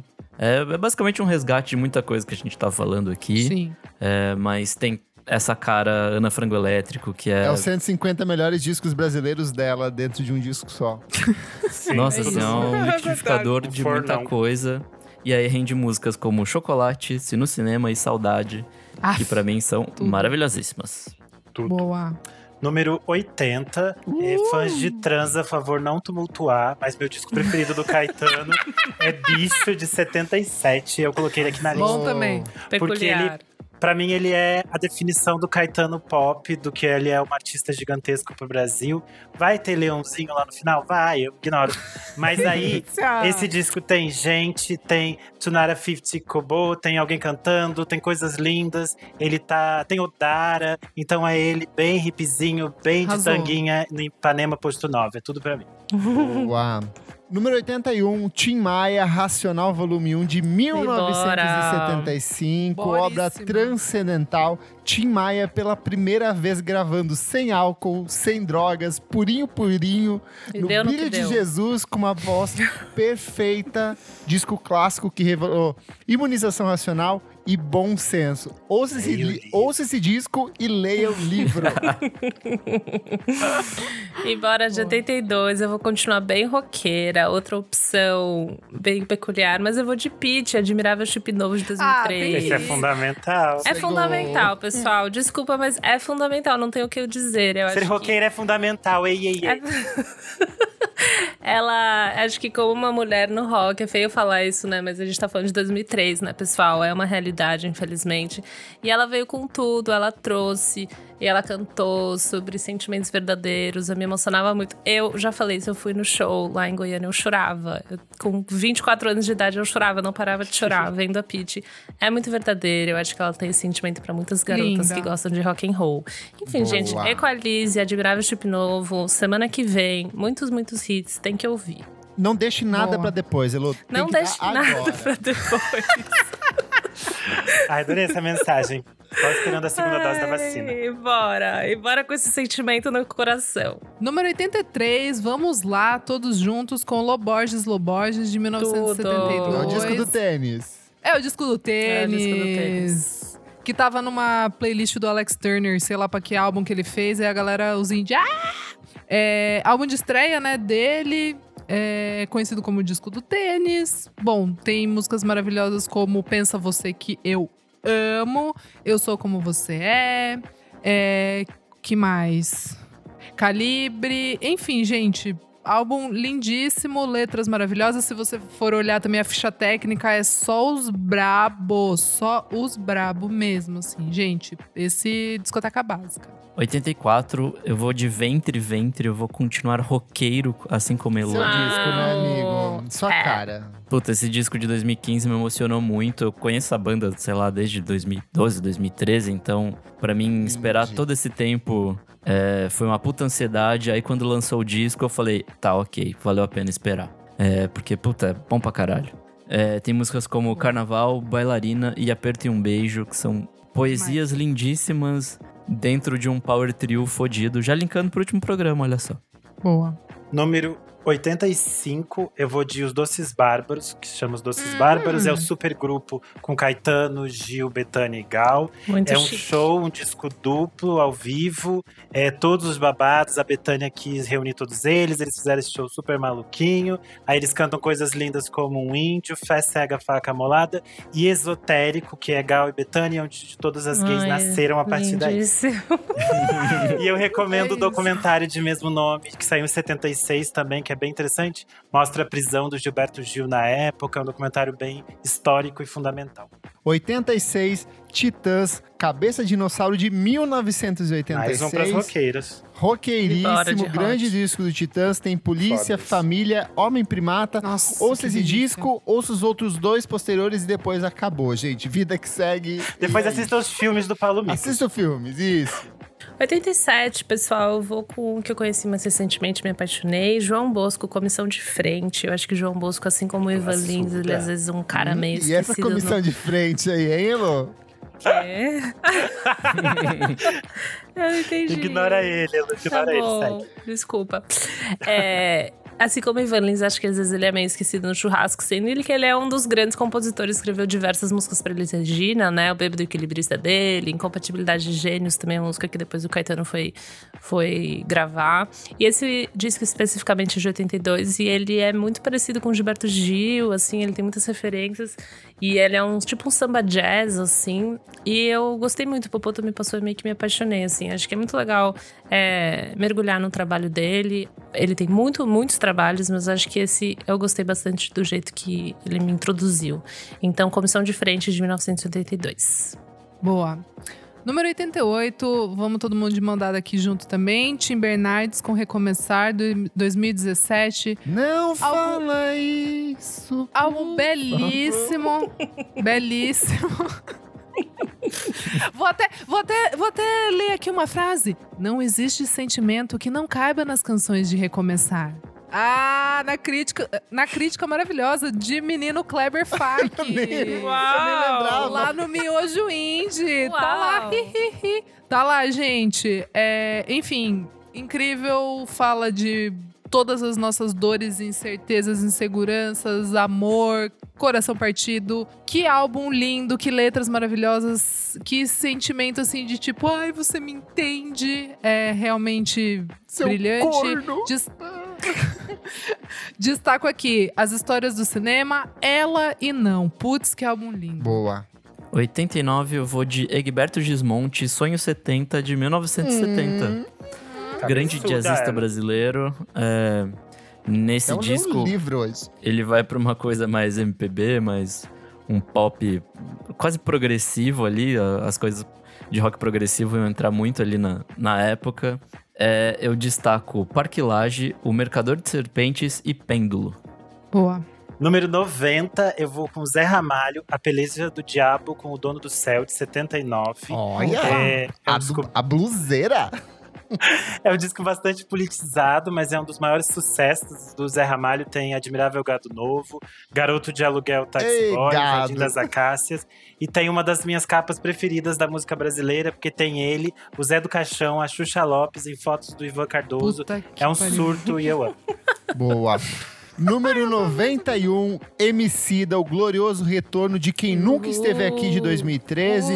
É a estreia definitiva em estúdio de Emicida. Ele já tinha algumas mixtapes muito boas, mas esse é o disco que apresenta, ele apresenta para um público ainda maior. No repertório você tem Hoje Cedo, maravilhosa parceria com a Pitty, que a minha amiga Elô Cleaver citou. Uhul. Levanta e Anda, que é aquela música que te bota lá em cima em dias ruins. E Crisântemo, que é uma música muito bonita que conta com participação da mãe dele. Descasso. Gente, número noventa e dois. Eu vou vir com uma outra opção peculiar, mas eu tô falando do impacto na sociedade. Vamos de Charlie Brown, cem por cento Charlie Brown. Impacto na sociedade.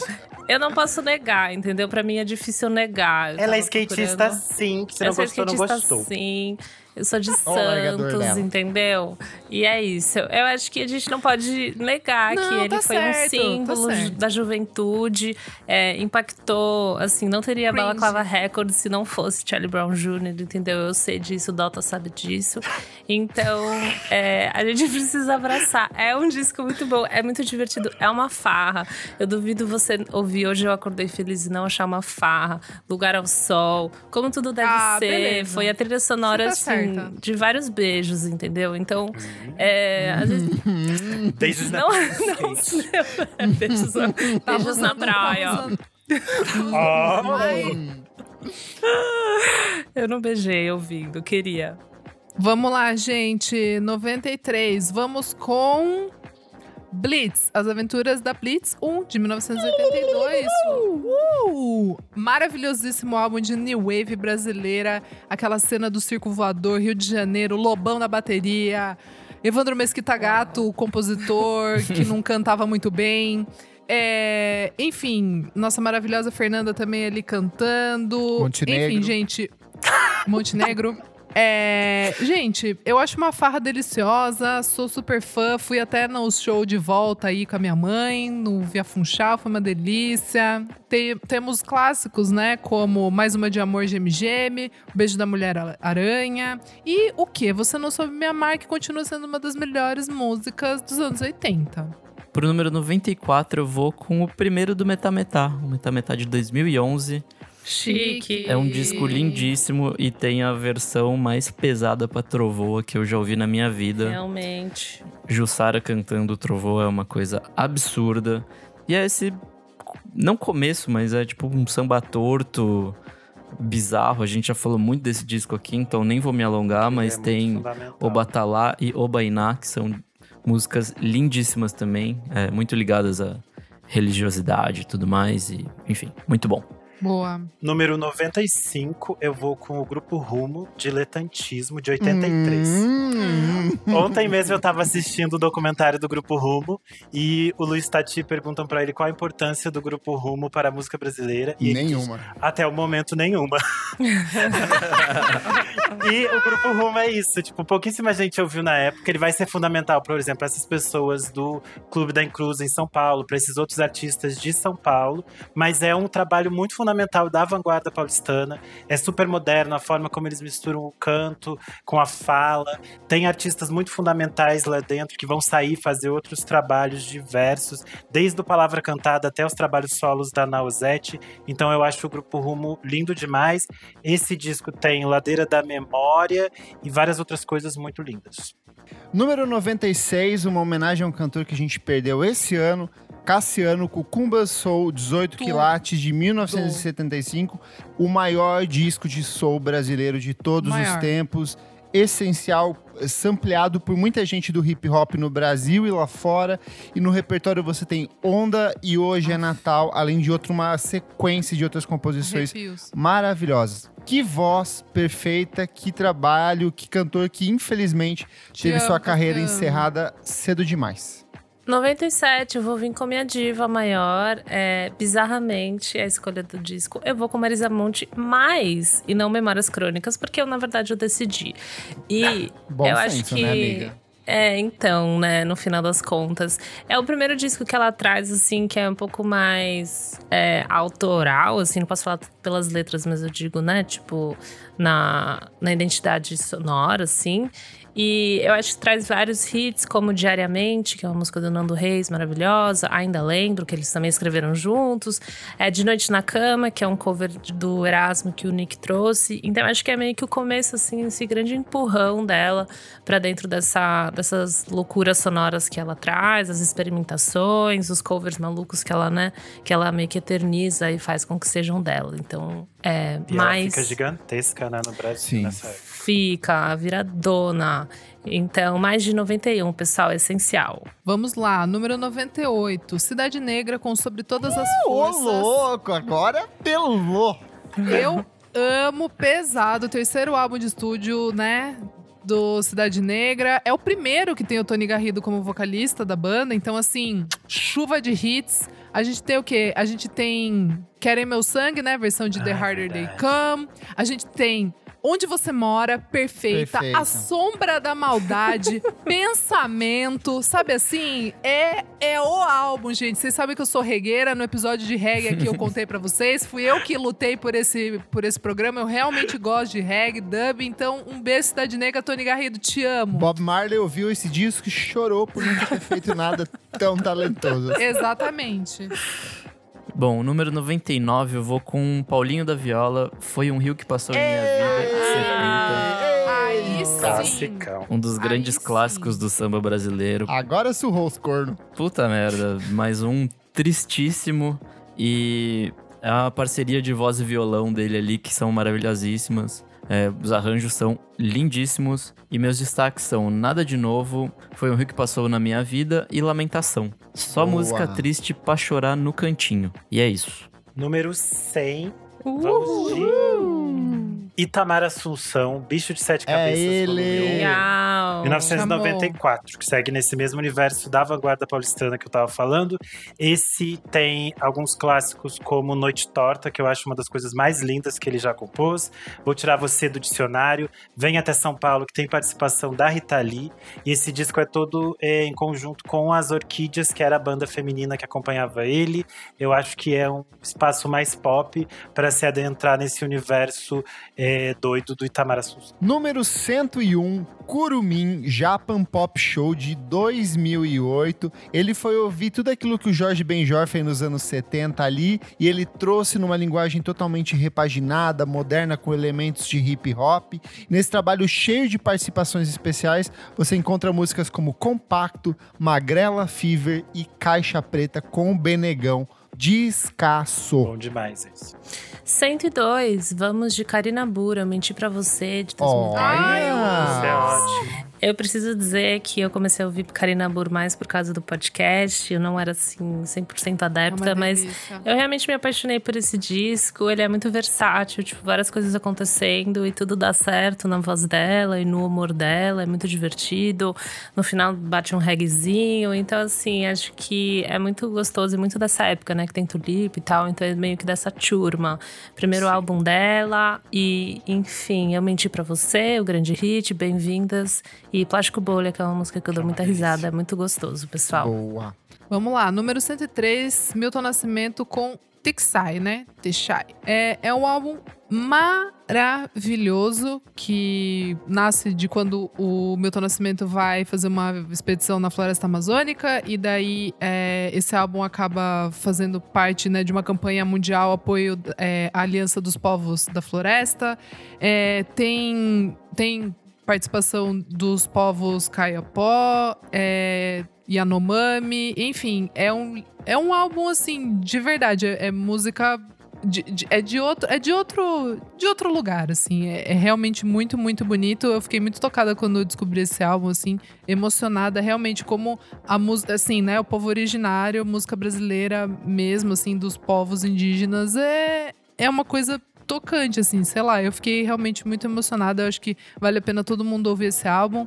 É, tem até uma participação do River Phoenix, sim, o ator, é, ele leu um poema em Curicuri. É, tem uma faixa chamada Benki, que é bem bonita também. É, Baú Meteoro, que é uma introzinha, assim, que, que é linda. E a, a faixa título do álbum, maravilhosa. Pro número cento e quatro, já que eu não pude escolher o Clube da Esquina, porque já tinha sido tomado na lista, uhum. eu vou ah, com um Som Imaginário. Sua lista, vagabundo. Uau. Eu vou com um Som Imaginário, que é uma banda que acompanhou o Milton Nascimento por muito tempo, teve envolvido mais ou menos no, na criação do Clube da Esquina. É, eu vou escolher o último disco deles, que é Matança do Porco, de mil novecentos e setenta e três. Ele é quase, na verdade, um, um disco solo ali do Wagner Tiso, e até por isso eles acabaram a banda depois. Mas enfim, é um disco lindíssimo, é rock progressivo brasileiro em seu primor, e que eu acho que não tem tanto a ver com aquele rock inglês que a gente tá acostumado. Ele é, ele é muito brasileiro, assim, ele tem muita influência de, de coisas brasileiras. E os meus destaques são A três, Matança do Porco e Mar Azul. Boa. Boa. Número cento e cinco, eu sigo aqui no universo da vanguarda paulistana e eu vou com o disco de estreia da Naozete de mil novecentos e oitenta e oito.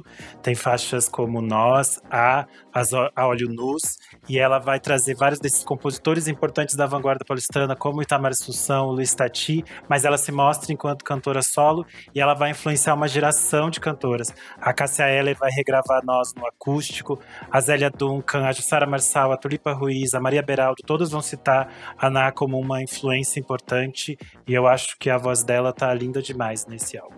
cento e seis, hum. o grande trio brasileiro, os Paralamas do Sucesso, com o álbum ah! Selvagem, de mil novecentos e oitenta e seis, um estúdio de ritmos, um disco muito pop, mas um disco muito político, onde você ouve Alagados, A Novidade e a releitura maravilhosa de Você. Bom demais. cento e sete, vamos de Giovanni Cidreira, Japanese Food, de dois mil e dezessete. Oh, adoro esse. Moderna. Balaclava. Eu sou muito moderna, eu muito balaclava. Na verdade, eu acho que esse disco, ele é muito lindo. É, ao meu ver, ele não recebeu, tipo assim, a atenção que eu, talvez ele merecia. Não sei se eu tô sendo chata. Eu, eu acho que acho, o Giovanni Cidreira... Ele, você também acha, né? Porque também ele concordo. É muito bem construído. E, é, enfim, é um rock indie que ele é muito acessível também. Tem músicas lindas como Última Vida Sub- Submarina, que poderia ser, assim, tipo, um grandíssimo hit. Mas, enfim, ele, é, ele tá arrasando até hoje, então tá tudo bem. Mas eu acho que a gente deveria, assim, pode revisitar mais esse trabalho. Outras músicas como Movimento da Espada, Eu Não Presto. É muito lindo, é muito, tipo, autorreflexivo, assim. Acho que a gente podia dar uma atençãozinha a mais. Arrasou. Fica aí, fica aí. Fica reclamo. Aí, gente. Boa. Bom, número cento e oito. Vamos lá com eles. R P M, Revoluções por Minuto, mil novecentos e oitenta e cinco. Um beijo, mãe. Minha mãe é a maior fã de Paulo Ricardo que existe no Brasil. É, mas, cara, esse álbum de estreia é realmente, tipo, um acontecimento, assim, na, na música brasileira. Ele, na pop. época... Cara, na época ele quebrou, tava vendo todos os recordes, assim, de, todos. de vendagem. Os recordes foram inventados e quebrados por esse disco. Não, amigo, todos os recordes do Brasil na época. Mas então, quebra... é tanto recorde que eles inventaram e quebraram. Ai, meu Deus do céu. Ah, tá, bom, era uma piada, legal. É, bom, a capa dele tem uma curiosidade muito rápida, que tá, né, tá só o Paulo Ricardo, o Luiz Cavon e o outro que eu esqueci o nome. Por quê? Porque... Wagner. Charlinho. Porque, na época, quem era o baterista da banda era o Charles Gavin, só que daí ele gravou duas músicas, deu o pé e foi pro Titãs. E daí, como, é, tipo... fazendo uma represália, eles não colocaram a foto do P A, que era daí o novo baterista. Enfim, eu achei isso bizarro. Mas vamos lá, tem clássicos como Olhar quarenta e três, Rádio Pirata, A Cruz e a Espada, Louras Geladas, Juvenilha. Cara, esse álbum inteiro, assim, rádio tocou Pirata, na rádio. É, tipo, bom demais mesmo, assim. É, são onze faixas, oito são hits. cento e nove eu vou com Elis Regina e Tom Jobim com Elis e Tom. Aê! Disco de setenta e quatro. Aê. Basicamente uma das melhores vozes do Brasil com um dos melhores compositores do Brasil, então assim... Nick, se eu te pergunto, é pau? É pedra? É o fim do caminho? Ridículos. E esse disco, ele já começa com essa música, que é basicamente os dois brincando em estúdio. E é uma Ela coisa mais maravilhosa da, da, da. da história da música. Puta que pariu. É, eu acho que a Elis canta muito mais que o Tom, né? Assim, durante o disco. Acho que ele ele mal aparece. Tá, ele tá ali só por trás do, dos rolês. E, um cigarrinho. Mas enfim, é, a voz dela é linda. A gente já falou bastante dela hoje. Enfim, esse disco tem Águas de Março, Modinha e Corcovado, que são meus destaques. Na biografia dela, do Júlio Maria, eles contam histórias bem engraçadas desse disco. Vale a pena conferir. É, número cento e dez, eu vou de Encarnado, da Jussara Marçal, oh. dois mil e catorze. Porque eu acho a Jussara uma das maiores cantoras do Brasil dos últimos a vinte maior. anos. Ela é muito foda. As coisas que ela faz nesse disco são muito interessantes. Ela leva a canção para outros espaços e ela usa a voz de forma muito, muito bonita e triste e dolorosa. Ela faz coisas muito interessantes. Eu acho Ciranda do Aborto, Damião e o Kiko, é tudo muito bom. Quem não ouviu tem que ouvir. Número cento e onze, a maior representação gay aqui do Brasil, representação do glam rock, Secos e Molhados, com o álbum homônimo de mil novecentos e setenta e três. Tem algumas das músicas mais incríveis e regravadas da música brasileira, como Sangue Latino, Fala, Rosa de Hiroshima. É o disco que apresentou Ney Matogrosso, que o Renan já trouxe a dica hoje. E é um disco que abriu portas para muita gente fazer um som muito similar, inclusive o Kiss, que roubou a maquiagem dos Secos e Molhados. Roubou a make das minhas meninas. Robô. hum. E bora, cento e doze. Eu vou trazer mais uma vez o Velho Tarado, mas é porque eu queria dar, ev- evidenciar um artista que eu acho muito importante, que é o Toquinho.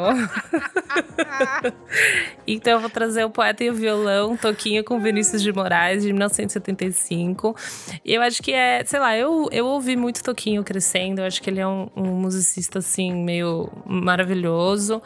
E tem muitas músicas que ele ajudou a, a construir e, e costurar ao lado do Vinícius, né? Então acho que é legal a gente ouvir e entender a importância dele como musicista, além de também compositor, mas a importância desse, sei lá, esse apoio, né? Entre aspas, assim. Fiz então, o acho tema que nesse... do, dos lápis de cor Faber-Castell. É verdade. Putz! Ele fez, é, é verdade. E ganhou pouco dinheiro a boneca. Mas é...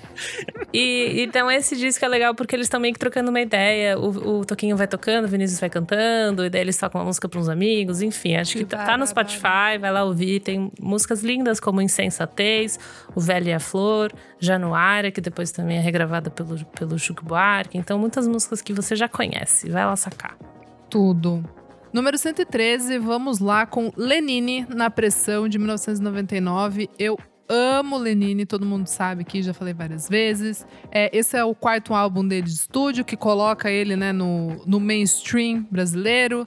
Tem faixas como Já Que Sou Brasileiro, Paciência, Na Pressão mesmo, que é incrível. Eu amo Relampiano, que é uma composição dele com Paulinho Mosca. Esse álbum tem a produção do Lenine e do Tom Capone, então, assim, é brabo mesmo. Gosto muito porque esse álbum, ele abre toda uma coisa, né, que vai vir depois nos anos dois mil e dez ali, o pessoal que a gente já falou aqui, que é referencial, tipo cinco A C, com o pessoal da, da nova M P B, é muito referencial a Lenine, então eu acho que é super importante o pessoal conhecer esse trabalho. E tem uma matéria também lá no Monkey Buzz, bem legal, falando sobre o Na Pressão. cento e quatorze, eu vou com Hurt Mode, Mestre, de dois mil e cinco. Uh! Um dos grandes clássicos do post-rock é brasileiro.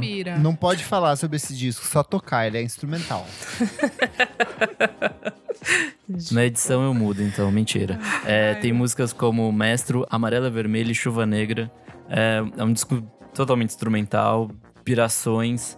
E muita gente dessa banda vai, sei lá, tocar com o Marcelo Camelo, tem o Takara, vai fazer um é. monte de coisa depois. Enfim, é, é um puta disco, é, acho que é uma base pra gra- boa parte dessas bandas que vão vir depois, tipo E a Terra Nunca Pareceu Tão Distante, todas essas coisas da ceninha post-rock que vão, que vão aparecer ali nos anos dois mil e dez. Enfim, esse é um, uma bíblia do post-rock brasileiro. Boa.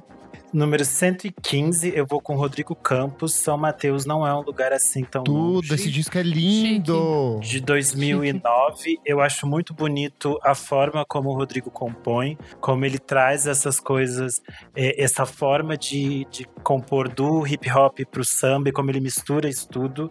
E tem participações muito bonitas do Curumim, da Luísa Maita, eu acho um discão. É, como faixas como Brother José, Amor na Vila Sônia e Califórnia Azul. Número cento e dezesseis, A Mulher é Ela, Luísa Lian com Azul Moderno. Uou! De dois mil e dezoito. Um dos trabalhos que eu mais ouvi na minha vida, um disco lindíssimo que transita entre elementos de M P B, trip hop, experimentação eletrônica, samba. Tem muita coisa dissolvida ali dentro, é um disco que parte de uma produção do Tim, do Tim Bernardes, mas depois ele é totalmente retrabalhado pelo Charles Tixier e tem algumas das letras mais bonitas que a Luísa já apresentou, como a própria Azul Moderno.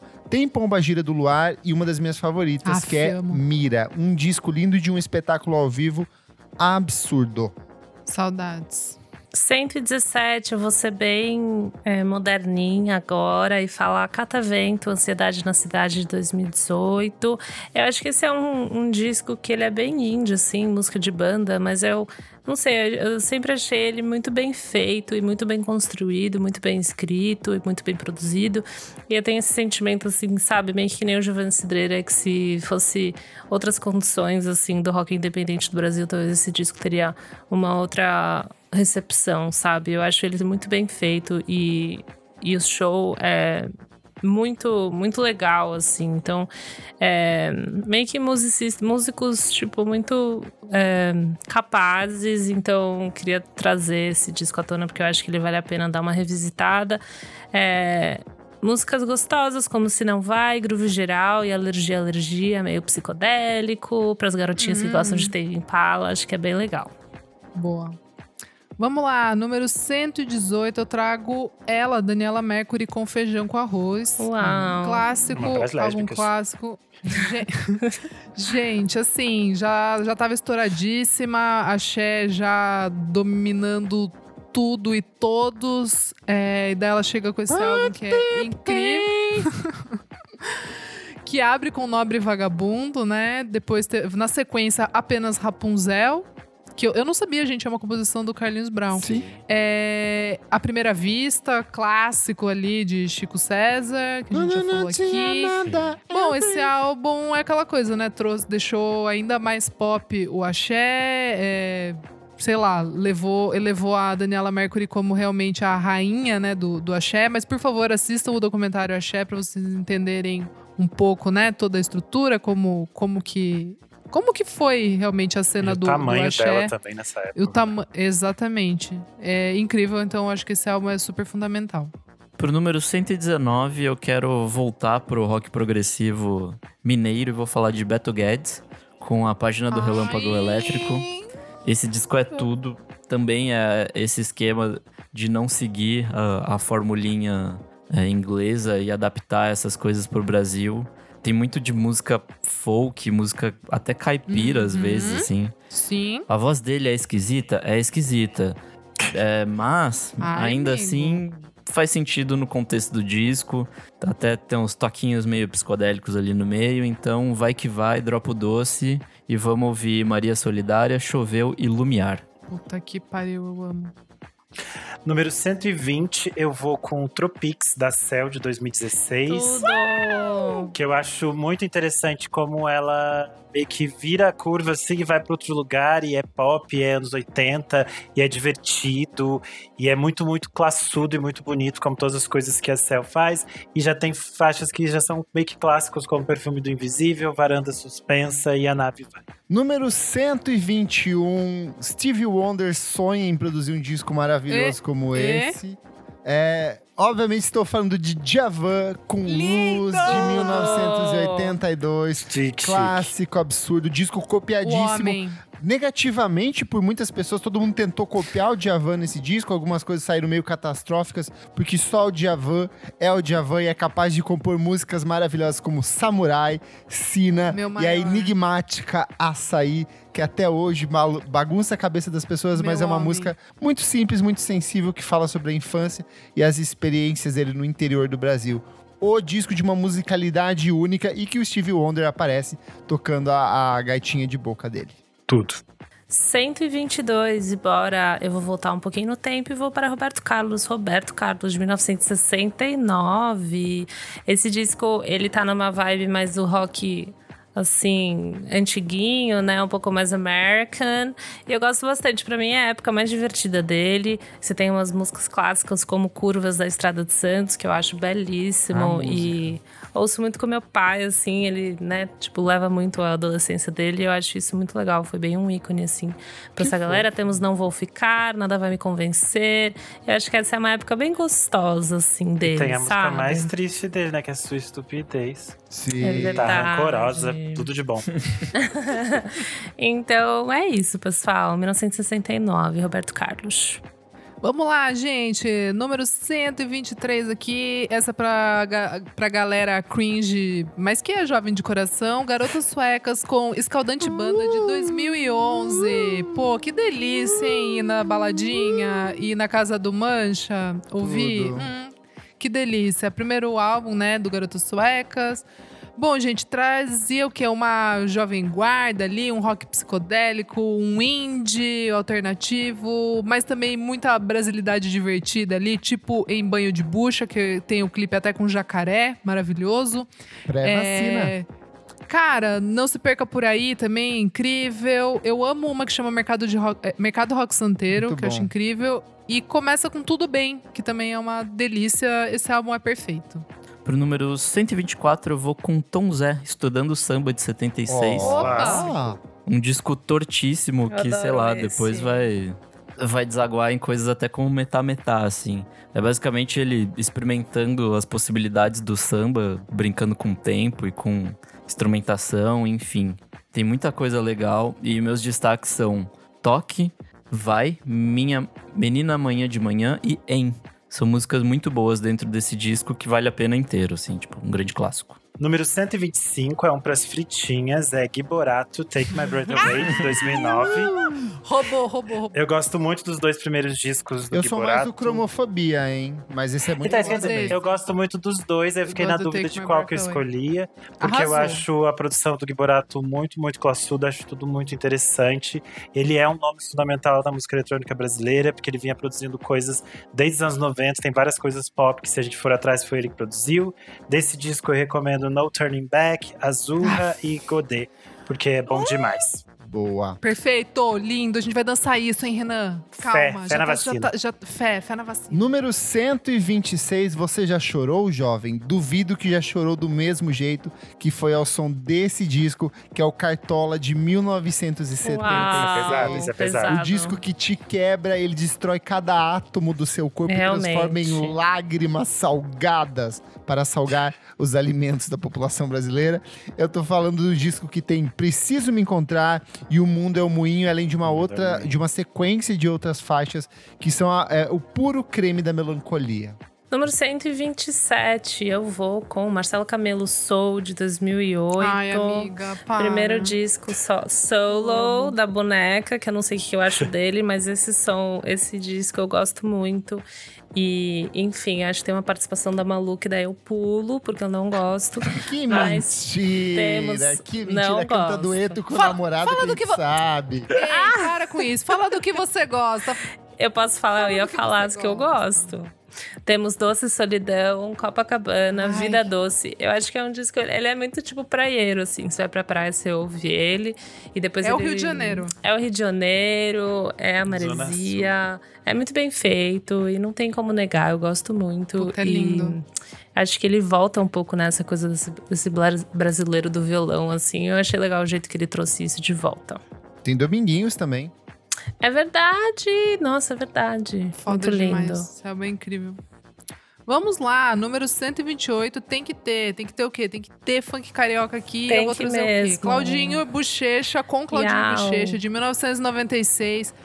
Maravilhoso. Eu, eu acho que é a coisa que me introduziu no, no funk carioca ali. Eu acho que sim, né? Pô, eu era muito pequenininha. É, gente, produzido pelo D J Meme. É aquela delícia. Tem também aquele funk melody ali. Uma delícia. Pô, cara, que saudade. Claudinho Buchecha, eu vou chorar.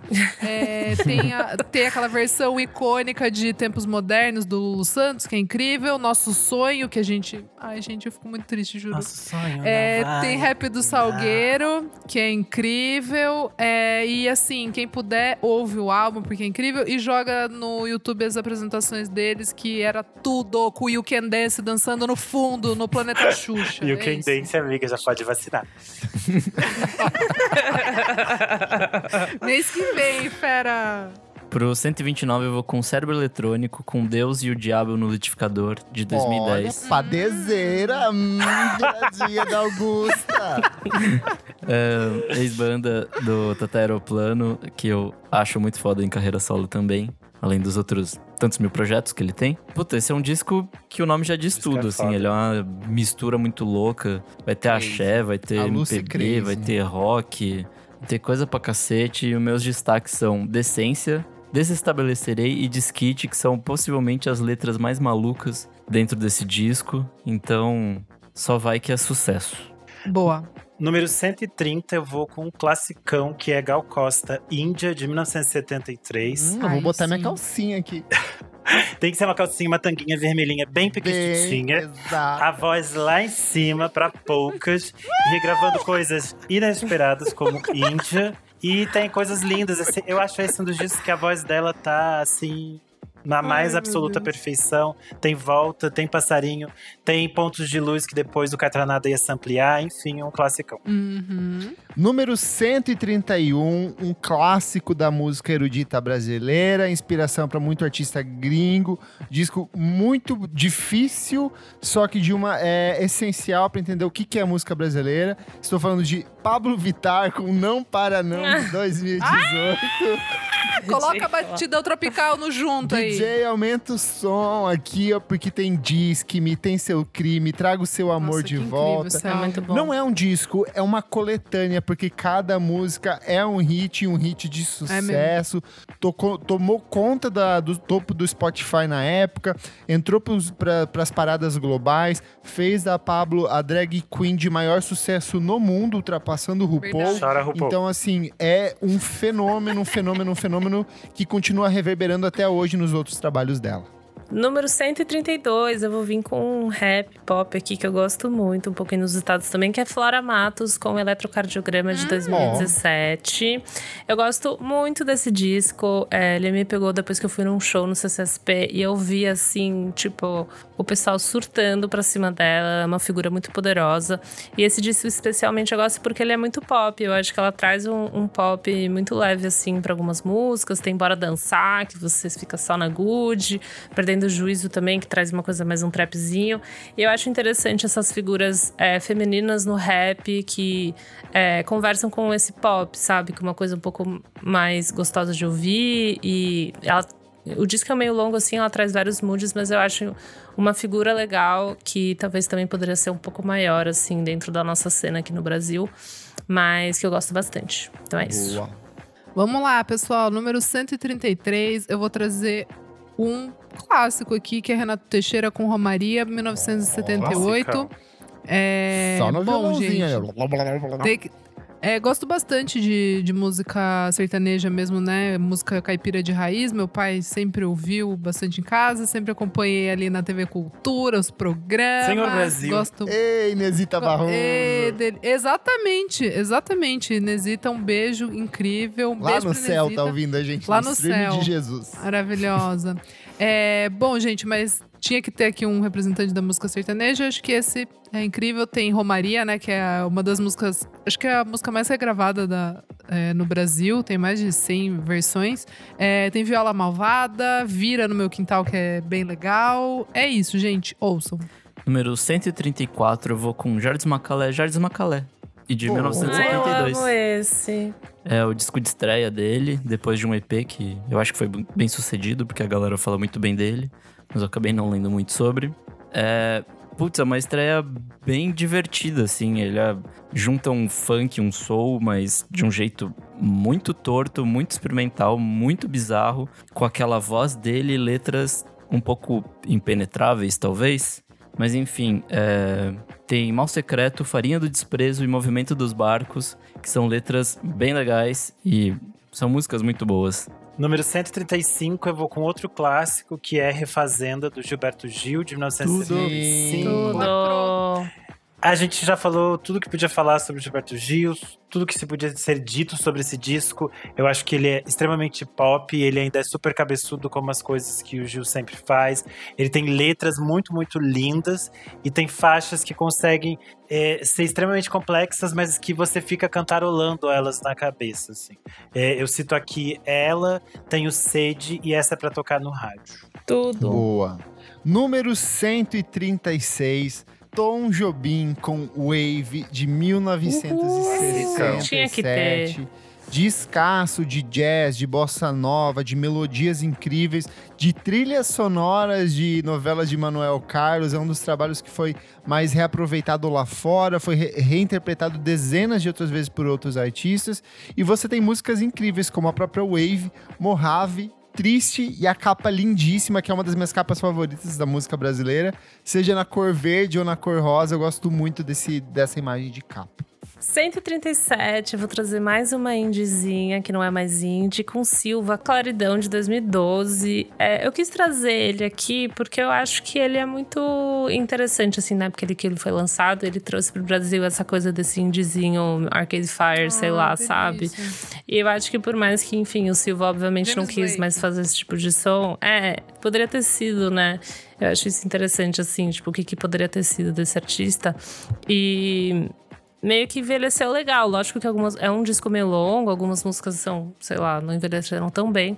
Mas tem algumas muito legais, tipo Moletom, Cansei, Falando Sério. Eu acho que é acho muito que é bonito, sensível e bonito.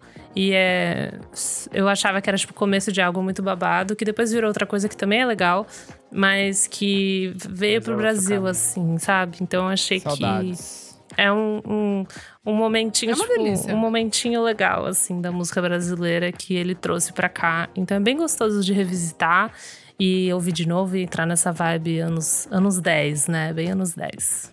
Vamos lá, número cento e trinta e oito. Eu vou com Três na Massa, com Três na Massa, oh, de dois mil e oito. Essa menina, gente, mulher. Puta, Coloquei gente, isso não dá.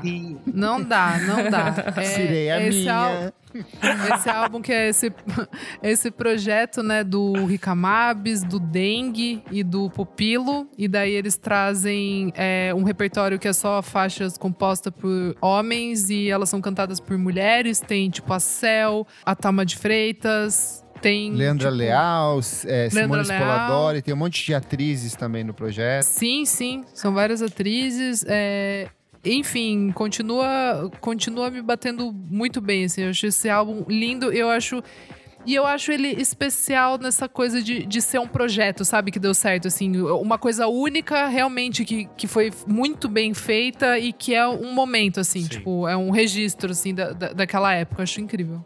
Boa. cento e trinta e nove, eu vou com a estreia do Azimuth, que chama Azimuth. Tua cara esse ah, disco, amigo. Chique demais. É a síntese do que é o Nick, se fosse sintetizar em música, era esse disco. É, apesar de eu não ser carioca, né? É, mas enfim. Apesar de não ser triste. É, ele é basicamente um, um projeto, um braço ali do, da música do, do Marcos Valle, né? Eles foram a banda de apoio do Marcos Valle por muito tempo. E aí acabaram fazendo música com muita gente depois, assim. E fazendo uma puta carreira lá fora, assim. É, eles basicamente têm um, um som que vai brincar ali com soul e com jazz. Mais pra frente eles vão pra um jazz mais, mais fusion e tal, mas nesse começo de anos de setenta, eles ainda estão bem calcados nessa, nessa coisa, bem Marcos Valle mesmo, enfim. É muito bom, os arranjos são absurdamente bons. E eu não gosto tanto das músicas cantadas, mas... Ainda assim, é, é bom, os caras cantam bem. As músicas que eu mais gosto são Linha do Horizonte, Manhã e Caça à Raposa. Número cento e quarenta, eu vou com Summertime, da Cida Moreira, de mil novecentos e oitenta e um. A Cida é uma cantora que vinha de uma base do teatro. Esse é um disco ao vivo, ele é meio cabaré, ela voz e piano. Hum. E ela regrava algumas coisas, como Vapor Barato, She's Living Home. É tipo um sarauzão, mas ela tem uma voz meio maluca, é um disco super interessante. Depois ela, a Cida vai aparecer em discos do Thiago Petit, do Hélio Flanders, ela é super influente. E eu acho que esse álbum tem a versão definitiva de Genil Zeppelin, porque ela gravou com a letra original, que havia sido censurada, e ela coloca essa violência, essa força que a canção original pediu. Perfeito. Número cento e quarenta e um, poucas bandas fizeram tanto a minha cabeça nos anos dois mil quanto a Cidadão Estigado, uma banda de Fortaleza absurda, experimental, psicodélica, mas em dois mil e nove eles lançam um trabalho que é o mais pop da carreira deles, que é o Uhul, que tem uma pegada um pouco mais brega, muito uso de sintetizador e um monte de músicas que são super cantaroláveis, mais acessíveis, embora tem outras que são bastante experimentais e que ganham aquele toque especial com aquela voz estranha do Fernando Catatal. No repertório você tem uma das, algumas das minhas favoritas, que é Contando Estrelas e Como as Luzes, além de participação do Arnaldo Antunes em algumas das canções. Boa. Tudo. cento e quarenta e dois... Vamos bem baladeira, de Teto Preto, Pedra Preta, de dois mil e dezoito. Meu Deus! Eu queria trazer uma coisa meio eletrônica, por mais que eu não sou da cena, é, enfim, né, drogadinha.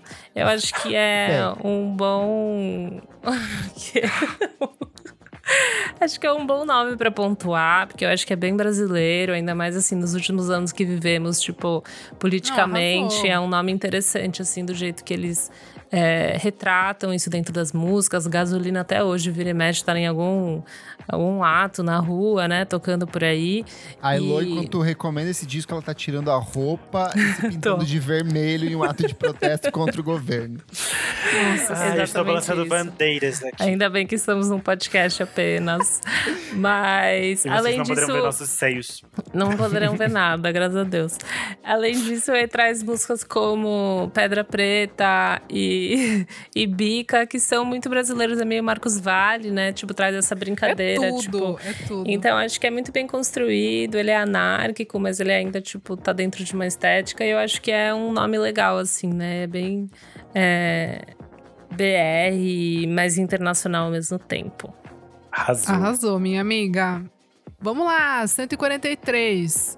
Eu vou com Skank, com Calango, de mil novecentos e noventa e quatro. Uau, segundo álbum do Skank. É, tem a produção do, do, do Marotti, que participou aqui do nosso episódio sobre produtores. É, enfim, máquina de hits esse, esse álbum. Jack Tequila, Esmola, É Proibido Fumar, Te Ver, Pacato Cidadão, né? Macaco Cidadão. Gente, é bom demais. Incrível, assim, esse álbum é realmente incrível. É também um, um, um marco, assim, no, no, no, no momento, assim, no, nos noventa e cinco. A capa é muito... sintoma do, dos anos sintoma, noventa, acho incrível. É, mistura ska, reggae, pop rock, brasilidades, incrível. Número cento e quarenta e quatro, eu vou voltar um pouco no meu passado post-rocker e oh. vou com Ruído por Milímetro com Rasura, disco de dois mil e catorze. Tudo, discão, oh, discaço, disquíssimo. É, um disco de música instrumental de novo e assim, é um absurdo o que esses caras fazem. Acho que são quatro ou cinco na banda, né? Mas eles... Nessa época eu acho que eram, estavam em seis, amigo. É, assim, não importa. Eles criam umas coisas que parece que tem duzentas pessoas não, não na, na banda, assim, tipo... Os caras são muito bons. É, de destaques eu coloco Penhascos Desfiladeiros e Outros Sonhos de Fuga, Inconsistemas e Chroma Key, que são as músicas mais agitadinhas do disco. São muito boas. Arrasaço. Número cento e quarenta e cinco, eu vou com Ava Pátria Índia Iracema da Ava Rocha. Porque eu acho que é um disco completamente estranho. Essencialmente ele é estranho, as letras são estranhas, a produção é estranha. Mas ele é muito pop, ele fica na sua cabeça, você fica repetindo essas canções. A Ava, nessa época, usava aquele cocar de facas. facas né? Era uma coisa super interessante, era uma coisa super maluca. E eu tava reouvindo esses tempos e eu fico assim, ele ainda mexe comigo de uma forma muito interessante. Eu acho um disco muito, muito bonito, com faixas como Você Não Vai Passar, Hermética e Mar ao Fundo. Boa! Minha última recomendação da lista, estamos chegando ao final. E é óbvio que eu não poderia esconder o meu passado de legionário, de legioner. Eu não tava então, esperando. Eu vou com Legião Urbana dois, de mil novecentos e oitenta e seis. Uh! Poderia recomendar vários outros, eu poderia ir para As Quatro Estações, eu poderia ir para o cinco. Mas eu acho que esse é um disco que é, captura muito a música da época, desse pop rock dos anos oitenta, uma pegadinha de pós-punk, rouba muita coisa dos Smiths, rouba, mas faz de um jeito muito bonito e traz algumas das letras mais incríveis e melodias bonitas da, do Legião Urbana. Então você tem Tempo Perdido, que durante minha moradia na Roosevelt era a música que eu acordava todo dia de madrugada e eu via os jovens cantando. Tem Quase Sem Querer, que é fantástico. Tem Andréa Doria. Tem Eduardo e Mônica, que eu detesto, eu não consigo mais ouvir hoje em Boa, dia, amigo, pra mim saturou. Mas tem músicas lindíssimas tem ainda, índios, como Índios, que é a faixa de encerramento e que encerra o trabalho de um jeito é muito bonita. Magistral. É verdade, Arrasou. Puta, esse álbum é foda. cento e quarenta e sete, vou finalizar. Bom, nada mais nada menos do que Elza Soares, Mulher do Fim do Mundo, de dois mil e quinze. Hum. É, por mais que a gente já conversou, né, tipo... de algumas, sei lá, não problemáticas, né? Mas questões sobre esse disco, sobre os compositores. Eu fiquei até pensando no que a Mamundi falou em alguns episódios passados. Realmente são músicas que crescem muito e realmente quase que só existem na voz da Elza. E que é muito poderoso. E o nome, né? Mulher do Fim do Mundo. Tipo assim, é exatamente ela que já, te, já passou por, assim, uma lista de tragédias pessoais e... E ela falar que ela, né, tipo... Ela quer cantar, que ela só vai, mano, vai cantar até o fim, assim. É muito cru. Então, não dá pra negar que foi belamente construído, assim, ao lado dela. E vendo... Ela tocou no Balaclava Fest uns anos atrás. Uns anos, né? Mas o último Balaclava Fest, mas foi uns anos já. E foi muito poderoso. Eu chorei porque é isso. Ela tá lá sentada, tipo assim, cantando, entendeu? É exatamente isso. A mulher do fim do mundo. Ela tá lá, assim. Então, acho que é muito lindo e uma bela junção de algo novo, teoricamente novo, com a voz poderosa dela, que já é, tipo, a gente já conhece de longa data, né? Então, é isso. Número cento e quarenta e oito. Vamos lá, gente. A Elô já falou aqui sobre Mas o animação, álbum de estreia é só dela. Chato, mas eu vou falar aqui sobre o segundo álbum dela, da Lua de Luna, Bom Mesmo Estar Debaixo d'Água. Foi meu álbum favorito do ano passado. Eu, eu tô escolhendo ele porque eu acho realmente uma junção de, de muitas coisas. Eu, se eu, a gente for entrar aqui, ouve, ouve o nosso Melhores do ano passado, daí vocês vocês vão entender do que eu tô falando. Mas eu acho que é um álbum muito sintomático, assim, de, desse tempo. Até pela pandemia, tudo, assim. Acho que esse álbum é... Vale estar vale tá nessa lista. E eu acho que a Lued, ela aponta muito pro futuro, assim. Do, do, e também do que eu espero que a música brasileira é, traga nos próximos anos. Azul. Minha última, cento e quarenta e nove. Eu vou com Rodrigo Oji, com Ra, disco de dois mil e quinze. É, se eu não me engano, é o terceiro disco dele. E é, é, sei lá, uma junção meio do boom bap com um cronista sensacional, assim. Aquilo que eu tinha falado do, do Black Alien, né? Meio que se repete aqui. De... Só que agora o cenário é São Paulo, né? Ele canta muito sobre São Paulo. E também tem o rolê dele ter tido filho. Então, isso muda um pouco a perspectiva dele. Tem músicas que refletem isso. Enfim, um disco muito lindo. Como destaque, eu coloco Sete Cordas, Virou Canção e Aventureiro. Azul. Sua última, Renan. Número cento e cinquenta. Uhul. Não vai decepcionar fech... agora. Não, pra fechar, eu escolhi um nome que eu acredito que pra mim é o futuro. Que é o Pajubá da Linda Quebrada. Arrasou! Perfeito. Ó, oh, tá ouvindo isso? Estão ouvindo? É o som do tabu se quebrando lá. Ah, eu tô servindo ele bem geladinho aqui. Eu acho esse disco muito, muito foda pela mistura de sonoridades que a Lin faz. A forma como ela não faz concessões.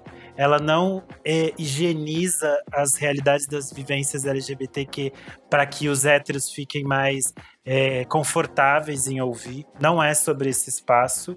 E eu acho que ela é uma compositora muito interessante, que consegue ser muito engraçada, mas que também consegue, no momento certo, apontar o dedo, falar de coisas importantes, falar tudo de forma complexa e é, musicalmente de forma muito pop.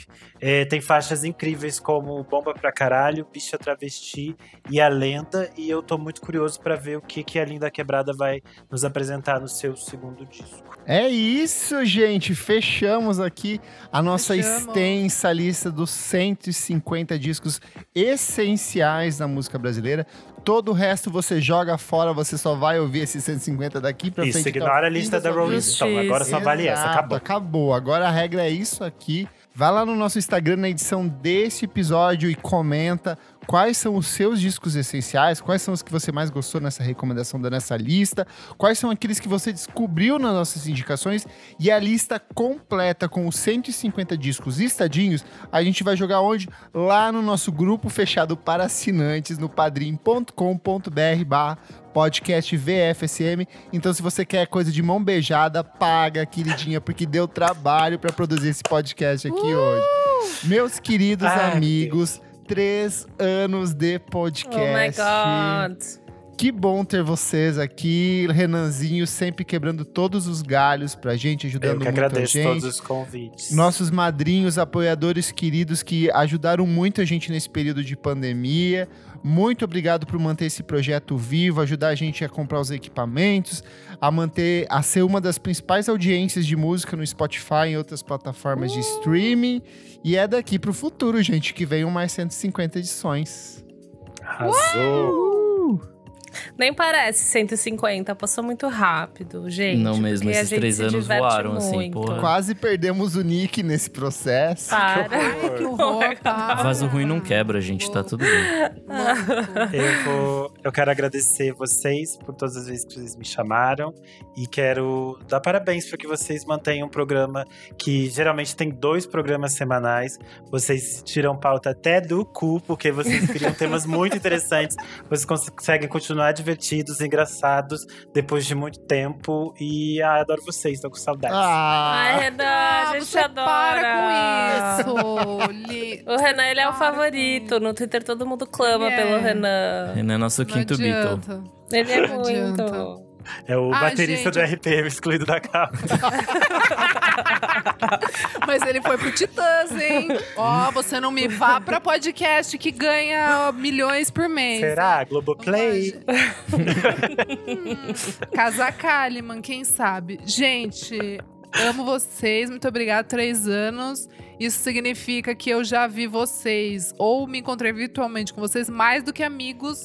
Com eu, certeza. Amigos que você não tem mais, né? Ela acabou de dizer que ela não quer mais é, esses amigos, é. amigos ela arranja outros. Exatamente, pois gosto de outros. Não, gente, amo vocês. Meu projeto paralelo que mais deu certo na vida, hein? Uh! Sucesso demais. Não, gente, é, é, é muito foda.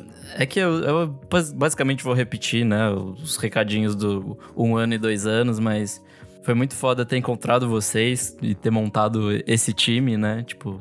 Obrigada, Nick. Cara, assim, é muito divertido gravar toda semana e tal, e, e fazer tudo isso acontecer por trás, assim, da, da puta trabalho, mas... É, é muito gratificante saber que tá rolando e que a gente tá há três anos fazendo isso, que a gente tá chegando longe. Eu não esperava a gente, a gente tá fazendo tudo isso ainda, ou chegar onde a gente chegou. Ter tantos madrinhos que acompanham a gente, acompanham ao vivo. Vocês são fodas e realmente, assim, é, a gente só tá aqui por causa de vocês, porque é, nessa pandemia a gente não teria grana pra comprar equipamento, a gente não teria grana pra manter o, o programa funcionando enquanto eu tava doente, assim... Vocês são fodas, valeu demais e continuem apoiando pra, pra isso continuar acontecendo toda semana, assim. E é isso. Lindo. Chique. Ah, pessoal, não sei, já falei assim sempre, né? Gosto muito de vocês, é muito gostoso.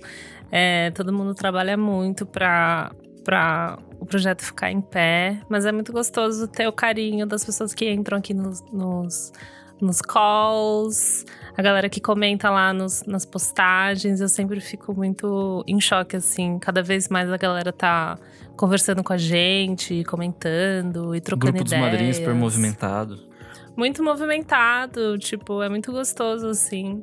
Então, sei lá, eu gosto de bater papo, eu gosto de ver a galera se dando bem e ouvindo mais música. Então, acho que a gente construiu uma comunidade muito gostosa nesse sentido. Então, obrigada! É isso. Feliz três anos! Uh! Aê! Obrigada, madrinhos! E obrigada, ouvintes! Obrigado, madrinhos, ouvintes, todo mundo. Toda semana, toda segunda, toda quinta-feira, o nosso podcast está no ar. Renan! Eu sou o Underline Renan Guerra no Instagram e no Twitter. Vocês me leem no ScreenL e toda sexta-feira tem Quero Música Nova no Instagram. Boa. Eu sou o arroba Kleberfac no Twitter e no Instagram. Dicas diárias de música todos os dias. Também tô no TikTok, também tô no Twitch, também tô em todas as ele redes sociais. Ele faz o A S M R dele. Ele Faço o A S M R, chique, tô lá chique, colocando os vinizinhos.